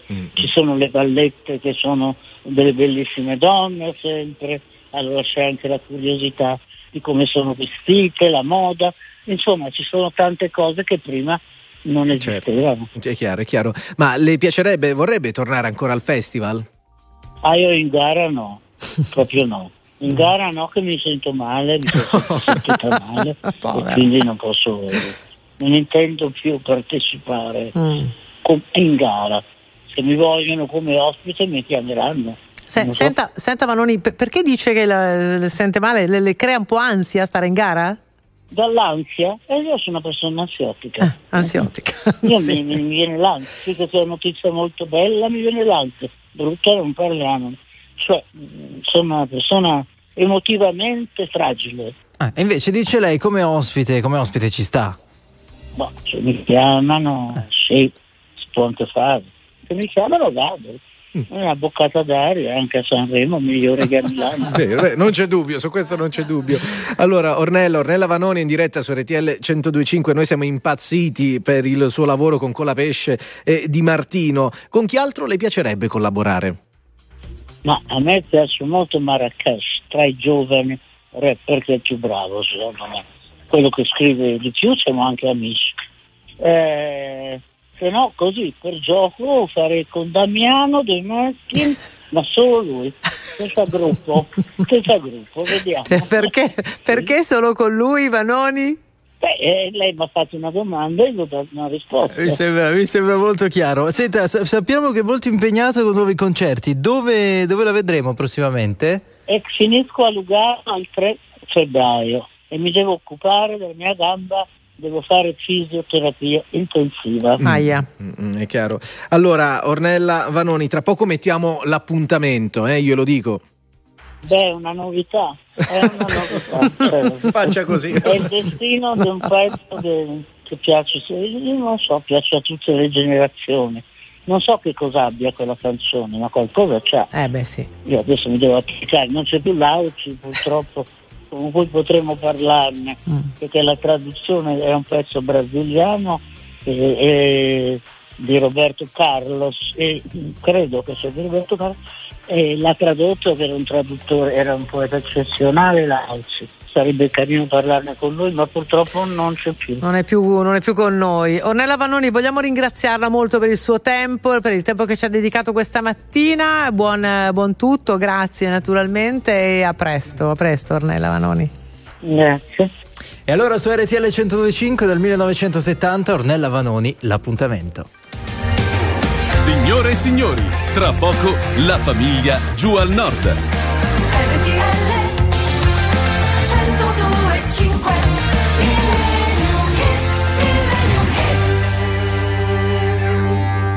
Ho sbagliato tante volte ormai che lo so già.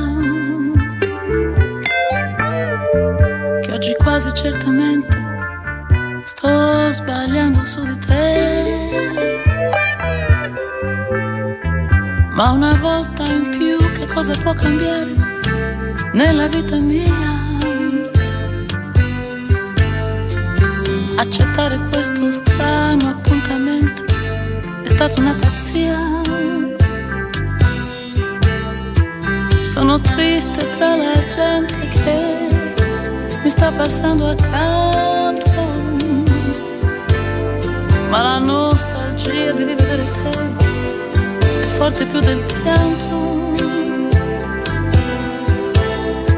Questo sole accende sul mio volto un segno di speranza. Sto aspettando quando un tratto ti vedrò spuntare in lontananza. Amore,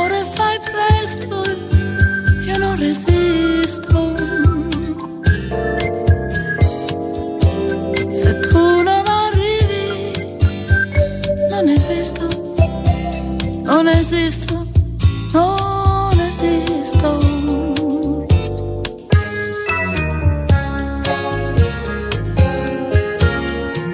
È cambiato il tempo, sta piovendo, ma resto ad aspettare.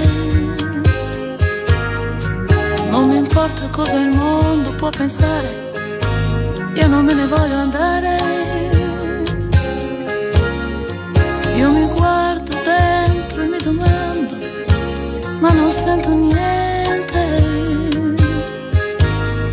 Sono solo un resto di speranza, perduto tra la gente.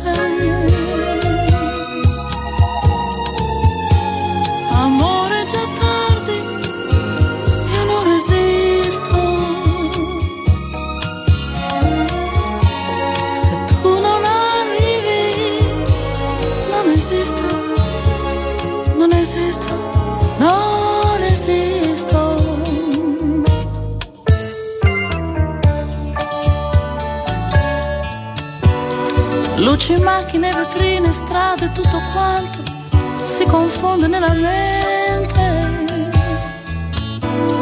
La mia ombra si è stancata di seguirmi, il giorno muore lentamente.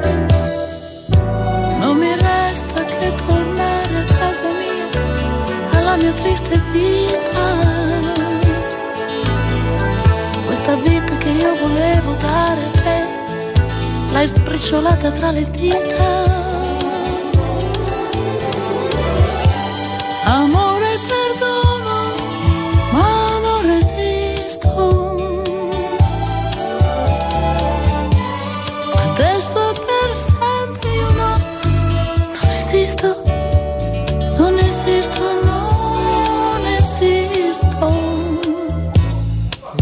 L'ha detto, l'ha detto la stessa Ornella Vanoni e ci sarà qualcosa in questo pezzo, sì, assolutamente l'appuntamento. Posso dire, mi ha fatto molto Sì. ridere quando abbiamo detto Ornello, adesso mettiamo l'appuntamento e dice ah, una novità, Ah, una che grande bello, novità. una novità, novità, non la mette mai bello, nessuno. bello. Grazie naturalmente ancora Ornella Vanoni per la chiacchierata con noi questa mattina. Eh, chi ringraziamo I oltre ad nostri Ornella? ospiti, I nostri ospiti dunque Alessandro Rico, giornalista della Verità, Massimo Caputi, eh, con lui il commento ai principali fatti di eh, Serie A, quello che riguarda le partite di calcio del weekend, con Raffaele Morelli, Spazio Psicologia e ancora il caporedattore centrale del Corriere della Sera, Mario Garofalo. Salutiamo anche Paolo Pacchioni che è qui nella sede di Milano. Buongiorno, buongiorno Ciao Paolo. Grazie Giovanni Perria in redazione stamattina con noi, grazie in regia Ricky Ristarco, a Pio Ingegno, a Gigi Resta, Andy Ceccarelli. Noi torniamo domani puntuali alle Ciao, 6. ciao Enrico Galletti, ciao Massimo e ciao da Giusy. Ciao a tutti.